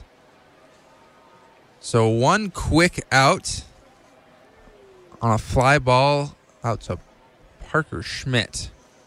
He hit it well. Parker had to drift back just a little bit onto the warning track, make that grab just in front of the warning track. So fly ball into left. It'll bring up Tyler Wilson, or sorry, Ja- Jacob Wilson. Tyler Wilson's up next. Jacob Wilson on the day, not have the greatest of days. One for four, did single in the fifth. Takes strike one here. Oh, oh, oh. that one was really inside. I mean, it's been questionable all night. I'll give you It that. has. It has. Ben Hart brings it home. That one down low, one and one. But of course, Cal, it's easy, you know, for me and you to sit in here in the booth and say XYZ. I think the hardest job in professional sports is being a ref or umpire. It's close out there. I mean, those umpires, they go through a lot. That one fouled away, it looks like. Just did get a piece of it, one and two. My brother went through professional umpiring school last year. Um, did some some summer league stuff, uh, some semi pro stuff. Actually, So he's league- really going into that. He is. He he umpired in the Northwoods League. Caden Hollow actually and Taylor Tyler Hollow both played in the Northwoods this year, so he actually umpired games for both of them. Oh, that pitch there, it's two and two. So I hear all about it from him. He'll he'll watch games because his favorite umpires are umpiring the game. And an interesting thing, you don't see that out of a lot of people. My brother's Wow. my brother loves it. He he was part of an umpiring fantasy league. This one's chopped up the middle, and unfortunately, it's going to be no play. It was hit. It got over the head of Ben Hart, and it just kind of died behind the mounds. There was no play on that one. It's going to be an infield single for Jacob Wilson. He'll be on with one away. Yikes, that one took a nightmare bounce. Hart had no chance at it unless he was Yao Ming, and that was too short for any of our guys to come up and make a play. Tyler Hollow the closest, but really no shot. So it'll be one on, one out for Tyler Wilson. He's 0 for 4 today with a ground out, couple flyouts, and a strikeout his last time up against Ben Hart in the seventh. The first pitch into Wilson from Hart. is grounded foul at the third base line. Strike one. Yep. Tyler It's- Wilson so far, the ground out, fly out, has not had any success. And Callan, you mentioned it earlier at that, what was it, the four, four, five spot? No success. Yep. Looking at the scorecard, none at all. 0 for 8 right now from those two spots. A, a center part of your lineup you usually get a lot of success out of. Now 1 1 into Tyler Wilson, looking to put a positive ending to his day, but if nothing else, you can take away the positive. His team is ahead right now. Pitch in from Ben. It's going to be down low, 2 and 1. 2 1 count here. This kind of scenario, obviously, if you go from three run deficit to four, you can, or even plus, you can pretty much count it over. At this point, I mean, you, you want to be aggressive, but you almost don't want to put it in harm's way. Tough place for Hart. Next pitch into Wilson swing, and he drives this one deep into left field. That one's going to be over the wall, a two run home run, and that might put this game out of reach. Two run shot, Tyler Wilson, just as we're talking about, not a lot of production from that spot. Well, there's the production they've been looking for. Tyler Wilson, the first baseman, puts this one over the wall. The second home run of the game for the Lopes, his fifth home run on the year. It is seven to two Grand Canyon. You know, we really have been jinxing it, jinxing it all game long. I don't know what we've got going on here, Callan, but, you know, I think we did this earlier. Before the last home run, I had said something about one of the players not having a ton of success with batting average or yada, yada, yada. Very next pitch goes yard, and once again, the same thing happens. So, Jacob, Jacob and Callan are really the ones to blame for this one, folks. Yeah, if you're a Trailblazer fan, man, out there, don't get on my boys hard or Portham or even on the manager or the umpire. Get on us. We'll take the heat for this one. 100%. We got you, DSU B-ball. Well, that'll bring up Adrian Suarez, the DH today. Like we said, he is 0 for 4. He's grounded out three times, struck out in the fourth. Or we're going to get a pinch hitter, actually. It's going to be Ronnie Belton the third. That's not a bad name, Ronnie Belton the third. Sure is fascinated by everybody's names. And I know I can't blame him, You know, Callan, if you called WAC basketball with me, it's just insane. I think the Western Athletic Conference is one of the most diverse conferences out there in college sports. They got guys from all over the place with a bunch of different names. What's his name at Utah Valley? It's like a queer or mayor. I, I don't even know how to say his name. Fardaws. Fardaws. Aimaq. I'm not even close. That's a crazy name. One and two there. There was it was a softball game I was calling against the Badgers of Wisconsin. I learned in that game, you know, you can pretty much forget everything else. My takeaway from that one is that there's a town in Washington, no, sorry, not Washington, Wisconsin. Wisconsin called Oconomowoc. Oconomowoc. Yes. Man, imagine being from Oconomowoc. I would be telling everybody, like, hello, my name's Cal. I'm from Oconomowoc, what, Wisconsin. You, you probably haven't heard of it, but Oconomowoc. It's really cool. It's fun to say. You want to try saying Oconomowoc? It's really cool. That'd be how I introduce myself to everybody I meet. You'd have no friends. Well, okay. I mean, maybe. I went upstairs. Nothing would change, you know. Full count now. And this one getting close to being a wrap at Bruce Hurst Field is Hart continuing his day on the mound. Callan, guess what Hart's pitch count is now at? Hi. Yes. Ronnie Belton takes strike three there. He'll have to sit down. He was ready to take off for first. Ronnie Belton, number 42, by the way. And imagine maybe an ode to Jackie Robinson, a number that is not worn in Major League Baseball anymore, except on Jackie Robinson Day when it is worn by everyone. And an interesting fact, actually, this year for the Jackie Robinson jerseys to keep a track of. In previous years, every team would just wear that jersey, their normal jersey, the normal colors, and have 42. This year, all the 42s are going to be in Dodger blue. Interesting. So one team, only one team at a time can wear the 42. Every team on Jackie Robinson team, every player from every team wears number 42 in honor of Jackie Robinson. Well, how do they both wear the Dodger blue? So it's just that number on the back. It's the Dodger blue. So the, the uniform will stay the same, but the 42 on the back for every player will be the same color. And I think that's, you know, that's how you should honor him. Someone who had to go through that. I mean, has there ever been a, professional athlete who's had to endure more? I mean, him and Bill Russell probably got to be at the top. They're they're definitely up there, setting it up for a lot of athletes to come that you know we would have never heard of if if the color barrier wasn't broken. And I mean, you're grateful that America was able to to make some changes that I think we can all agree were were good changes. Yeah, yeah of course, 100%. I want to count now to Caden Verduzco. He's up at the plates, takes this pitch, swings and grounds it off foul to the left side, still one and two. You know, maybe baseball not the primary example of this, but I think when they opened when they maybe opened up isn't the right word, but when they became when they got their head around, you know, the athletic competition, the product on the field or court became a whole lot better. Yeah, I mean, the level of play just raised to another level. That went up and away. In Kansas City, um, we have the Negro League Museum that's dedicated to the Negro Leagues, who all those stats have actually been accepted as MLB stats now. Oh, wow. MLB said officially. And that level of play was as good or better than the actual major leagues at the time. Um, guys like Satchel Paige, um, Frank Gibson were all incredible players. This one fouled off. And when you talk about sometimes like the steroid era, it's, it's not fair. These guys were were playing against guys on steroids. Like well, it wasn't really fair for Babe Ruth. He didn't have to face Bob Gibson, who was cranking heaters at 103. oh man, yeah, MLB history would be a, a lot different. It certainly would be. 2 2 here. Foul, another foul off to the right side. Callan, I feel like this guy's been at the at bat for you know our whole conversation. He has been. He's still up five in the ninth. He's not giving up now. He he wants to go up there and battle. I mean, Verduzco's having himself a great day. Staying alive in this one as a walk, two singles. Did fly out though in the second. We'll do the 2 2 pitch again for Ben Hart. This one chopped on the ground over to shortstop. Evenchich will pick it up, throw over to Rodriguez at first, and that'll end the inning.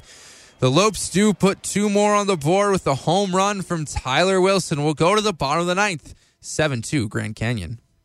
You're listening to Dixie State Athletics, brought to you by Ken Garff St. George Ford Lincoln at 145 West Hilton Drive in St. George and at stgeorgeford.com. Ken Garff St. George Ford Lincoln, your neighborhood Ford dealer, and the title sponsor for all DSU athletics on 91.3 The Blaze. Hi, I'm Mia Hamm. As a professional soccer player, I know how rewarding sports can be and how quickly injuries happen. So I've teamed up with the American Association of Orthodontists to ask athletes to play it safe. With my years of training, I know what it takes to become an expert, and orthodontists do too. They're the experts who help people obtain healthy, beautiful smiles. Wear mouthguards, face masks, and helmets to prevent injuries. Keep smiling and visit braces.org. It's back to the action for DSU Athletics, brought to you by Ken Garff St. George Ford Lincoln. We now return you to Dixie State Athletics on 91.3 The Blaze. This one coming near a close. The 18th last half inning. We are now entering the bottom of the ninth, folks. Last ups for the Trailblazers, and it's going to be the bottom of the lineup. Chase Rodriguez, Matthew Avancic, and Jagan Levitt do up. They're going to need some heroics. Down five here. It's seven to two. The Trailblazers scored first in the third, but the Grand Can came back with three in the fifth, two in the sixth, two in the ninth, but not hit now 13 8. Yeah, they might need some heroics, some angels in the outfield. The kid who pitched from the Cubs in that one movie. They're going to need it all here, Callan. Hey, it can happen. I've seen crazier comebacks. It's going to be Blake Riley on the mound, a new pitcher here for the Grand Canyon. Blake Riley, number 46. He doesn't have the greatest ERA on the year, 788. So maybe we got a chance. He's pitched in just eight innings, and in those eight innings, giving up 15 hits, seven earned runs, 10 runs total, some, some unearned runs in there, five walks, 11 strikeouts. Opponent's hitting 385. So if you're going to make a comeback, this might be the guy on the mound to do it. Going from a guy with a 131 ERA to 788. I think this is a classic case. If your manager having a guy who he sees some potential in in the bullpen and wants to get him some good confidence, some good quality reps, even in you know a game like this, your risk to reward factor, I think you're going to get a lot more reward, reward out of this one than risk, you know, a comeback from Dixie State. This one in their strike one. Yeah, a little bit of mop up duty. Letting the junior get some work. 6'2, 180 out of Thousand Oaks, California. Thousand Oaks High School in Moorpark, California, excuse me. Swing and a miss there. Chase Rodriguez will be down 0 and 2. Rodriguez struck out in the second, sack bunt in the fourth, grounded out to the pitcher. Back in the sixth inning, this is his fourth at bat. I think you got to be from the forest if you're from a place that's called Thousand Oaks. I'm sure there's a uh, a tree or two out there, maybe a thousand plus, probably plus. That one outside, one and two. So looking ahead, let's let's do that. Dixie State obviously has got this one. Complete the series Saturday at two o'clock at Bruce Hurst Field. So if you're driving around and need something to do tomorrow, head to Bruce Hurst's two o'clock, and then Sunday at noon. I'll have to call on ESPN Plus. Come up next week, taking on some rivals that are close by. You got UNLV, and then you have Utah Valley. They'll be up in Orem. It was okay, so they were going to have a UNLV game, but I got postponed to rain. The Dixie State softball team just destroyed the Running Rebels, sent them running all the way back to Vegas with an 8 0 victory. That's the one ball three, full count. Fun to take on those those teams close by. Just a little extra juice, especially for me, Utah Valley, as our stream is back on. 3 2 count here to Chase Rodriguez.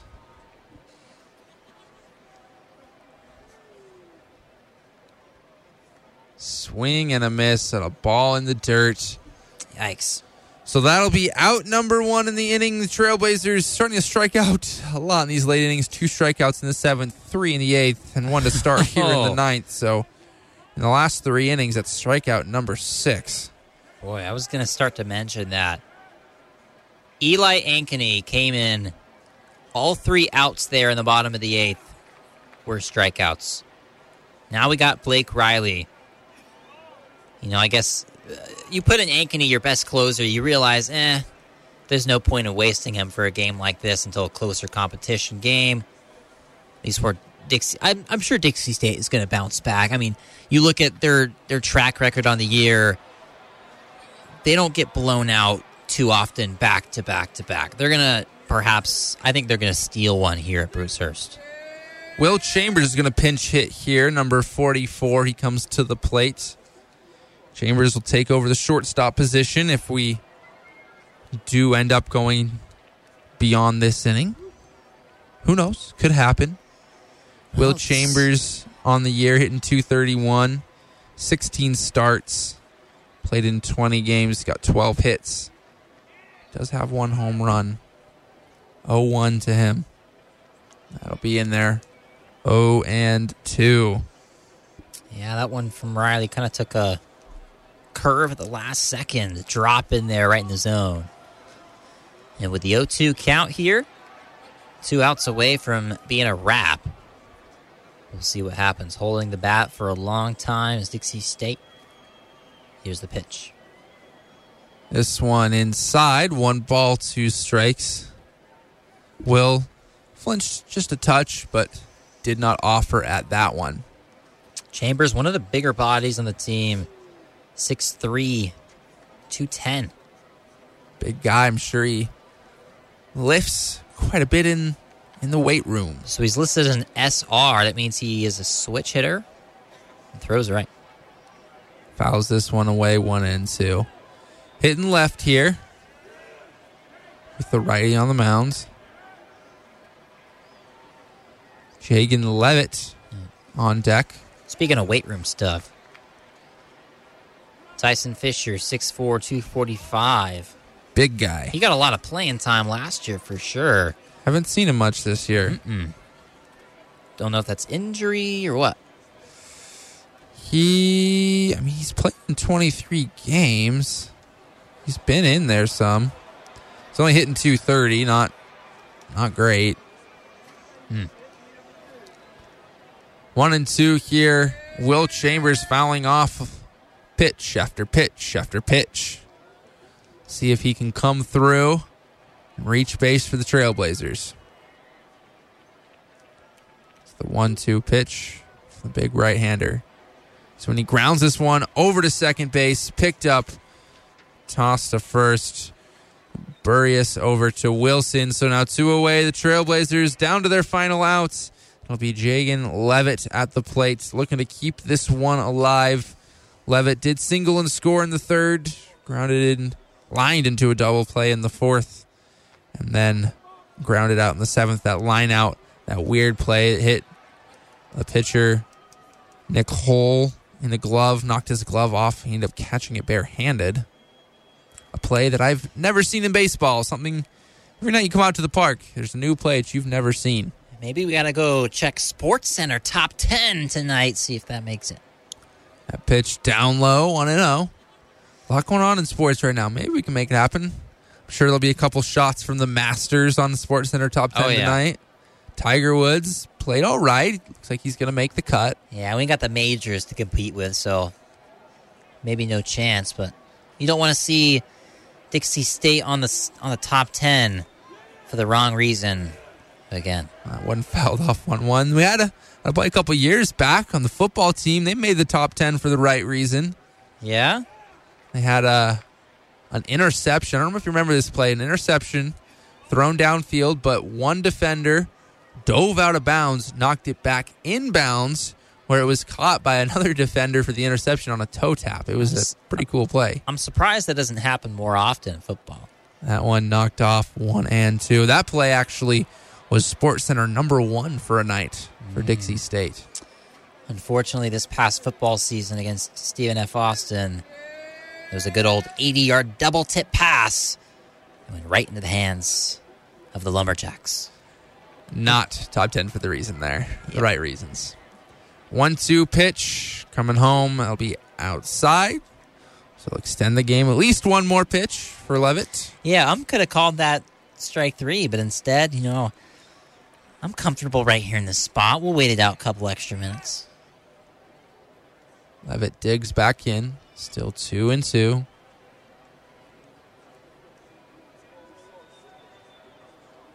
That one way upstairs, jumping out of his crotch with Snedeker, and that one went over his head, over the umpire's head, and all the way back to the screen. So full count now to Levitt. Still in there battling. The full count pitch on its way in. Riley, try to get this one done. Swing, check, swing, called strike three. That'll end the game. Trailblazers, seventh strikeout in the last three innings. They fall here 7 2.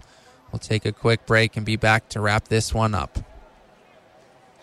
You're listening to Dixie State Athletics, brought to you by Ken Garff St. George Ford Lincoln at 145 West Hilton Drive in St. George and at stgeorgeford.com. Ken Garff St. George Ford Lincoln, your neighborhood Ford dealer, and the title sponsor for all DSU athletics on 91.3 The Blaze. Mom was diagnosed with Alzheimer's at 58 years old. For me, it was heart wrenching. It takes a toll on everyone. I mean, it's a depressing disease to watch unfold before your eyes. You just don't see this, the, the person's soul is like gone. This disease just ravages a family. It changes your life. The magnitude of it is indescribable. Now is the moment to stop Alzheimer's disease. Call Bright Focus at 855 345 6237. Moving in with a human. I didn't know how it would work. Turns out, my human's pretty entertaining. For instance, every time I give my human his ball, he throws it as far as he can. And I'm like, dude, that's your ball. So I go get it. But he just throws it. Again. I gotta say, though, the more he does it, the funnier it is. I love my human. A person is the best thing to happen to a shelter pet. Be that person. Adopt. Brought to you by the Ad Council and the ShelterPetProject.org. It's back to the action for DSU Athletics, brought to you by Ken Garff St. George Ford Lincoln. We now return you to Dixie State Athletics on 91.3 The Blaze. Yep, what's going on, Trailblazer Nation? St. George to the Utah. This is the Ken Garff St. George Ford Lincoln post game show here on 91 Through the Blaze. Jacob Zimmerman, Callan Webster. We just got done with a good contest. Bruce Hurst Field, the location of it. This one started three hours ago, but unfortunately, Dixie State gonna catch the L in the first of a three-game series against the Lopes of GCU. Seven to two, the final. Thirteen to eight, the hits, and zero to one, the error. That one error going to the Trailblazers. So far, going into the fifth. Dixie State had the lead at two to nothing with the two runs there in the bottom of the third, but then everything changed momentum wise. Three runs in the fifth, two runs in the sixth, two to really put the icing on the cake there in the top of the ninth as well. And that got the wrap. Nick Hull's going to get the win pitching today. I thought he recovered really well after giving up, you know, the little dangerous two run sequence there in the bottom of the third. I think Brett Portham, you know, pitched okay up until a certain point where his arm got tired. I don't know why they sent him back out there in the sixth, but they did. I thought once that switch was made, uh, Ben Hart didn't do too bad of a job of wrapping this one up, but the story of this one just is the Lope dominance. I mean, they continued their excellent play, coming off the two upset victories against number four Texas Tech and the whole country in baseball, folks. We knew Dixie State they didn't have a super high percentage chance of getting the win here, but you know they keep it relatively respectful, and with a lot of games still coming up in the season, and these two games coming down this weekend uh, against the Lopes again, two o'clock on Saturday tomorrow, twelve at noon Sunday. There's a lot of time for Dixie State to recover here, and I think even with a decent performance in this one, there's still a lot of room to grow. Yeah, absolutely. I mean, the Trailblazers have a lot more play to come up, and you know this is one of the tougher teams they're going to play this year. I, I, believe as they go through WAC play, they're going to end up about where they're at right now, third in the WAC, getting a lot of wins. Hopefully, finishing the year over 500. Um, nothing today really stands out terrible. Uh, the only thing I'd say that they didn't do super great that kind of led to their downfall was handling the bottom of that batting order. Um, the bottom of the order there. Uh, there was in the last four spots, eight for 16 plus a plus a walk, or eight for 15 plus a walk, five runs scored. I think that's where a lot of the issues came from. Looking at those WAC standings right now. So in baseball, it's a little different. They have a West division, which is seven teams, and they have a Southwest division, which is six teams, all from Texas, as you pointed out, Callan. And when you look at the West Division, that's where really a lot of the best teams in the WAC are. That's where Dixie State is. They are second in that West, second overall, right behind Grand Canyon. So keep in mind, folks, even with a loss like this, with a game that wasn't too close, the program is still in the right direction. They have a ton of wins coming their way. Three and seven in their last 10, but that's just due to the competition. They continued, you know, their success earlier into this one, coming off of the game against BYU. They didn't have to travel this week at all, but the Lopes do come to town not too far from Phoenix. Do you think they're going to start to build on this, you know, in the three game series, or do you think Dixie State will start to climb back a little bit? Dixie State's a really good team. I, I don't think they'll get swept in this one. I, I can see the Trailblazers taking either the one today or Sunday. Um, Grand Canyon's a really good team, but they're obviously not unbeatable. They've been beaten 11 times this year. The Trailblazers have beaten some good opponents. Uh, so I think the Trailblazers will be able to hang tight. So in this one, there were a few plays that stood above the rest. Obviously, when you look into the scorecard, there was the two-run homer from Taylor Aguilar. There was, you know, a couple nice RBI plays. There was a snag from Nick Hull when he was on the mound, where you know you mentioned it went into his glove. The glove popped off of his hand. The ball exited the glove, and he caught it with his bare hand, scooped it underhand to first base for the double play. Callan, there was a lot of great plays today. Does one stand above the rest? You think? Other than that, there's a lot of good defensive plays, a lot of good hits for him. I think the one that really set it apart when you go into that sixth inning, it was still just a one-run game, two three, and it's that Taylor Aguilar home run. Yep. He put that over the left field wall, made it five three, gave him some breathing room and the Trailblazers weren't even weren't really to, able to battle back from that. Um, kind of remained all, down all night, and that's how we got to where we are right now. So when it comes to the player of the game, which we'll get into just a sec, a lot of players showed out on Grand Canyon, but kind of let's look at Dixie State here for a moment and try to highlight some players even in a game like this. Two hits on the day for Shane Taylor, two hits and two RBIs for Caden Hollow. He was probably the most impressive Trailblazer. Brother Tyler Hollow had two hits as well. A hit apiece for Schmidt and Levitt. So it was really the, you know, those Trailblazer names that really stick out on the squad that, you know, assisted Dixie State in keeping this one within five five runs with the two hits from Hollow, two hits from the other Hollow brother and Taylor outside of that, I mean, the supporting cast kind of didn't have the day they were looking for. Yeah, I want to give a little credit to Ben Hart. He did give up the two run home run in the ninth, but to come in, pitch four and a third innings, save the bullpen for the rest of the day, and for the most part, uh, quality pitching. Um, I got to give him some credit. I think he he did a good job um, in his role in that bullpen. Five strikeouts. Yeah, he came in and, and did pitch well.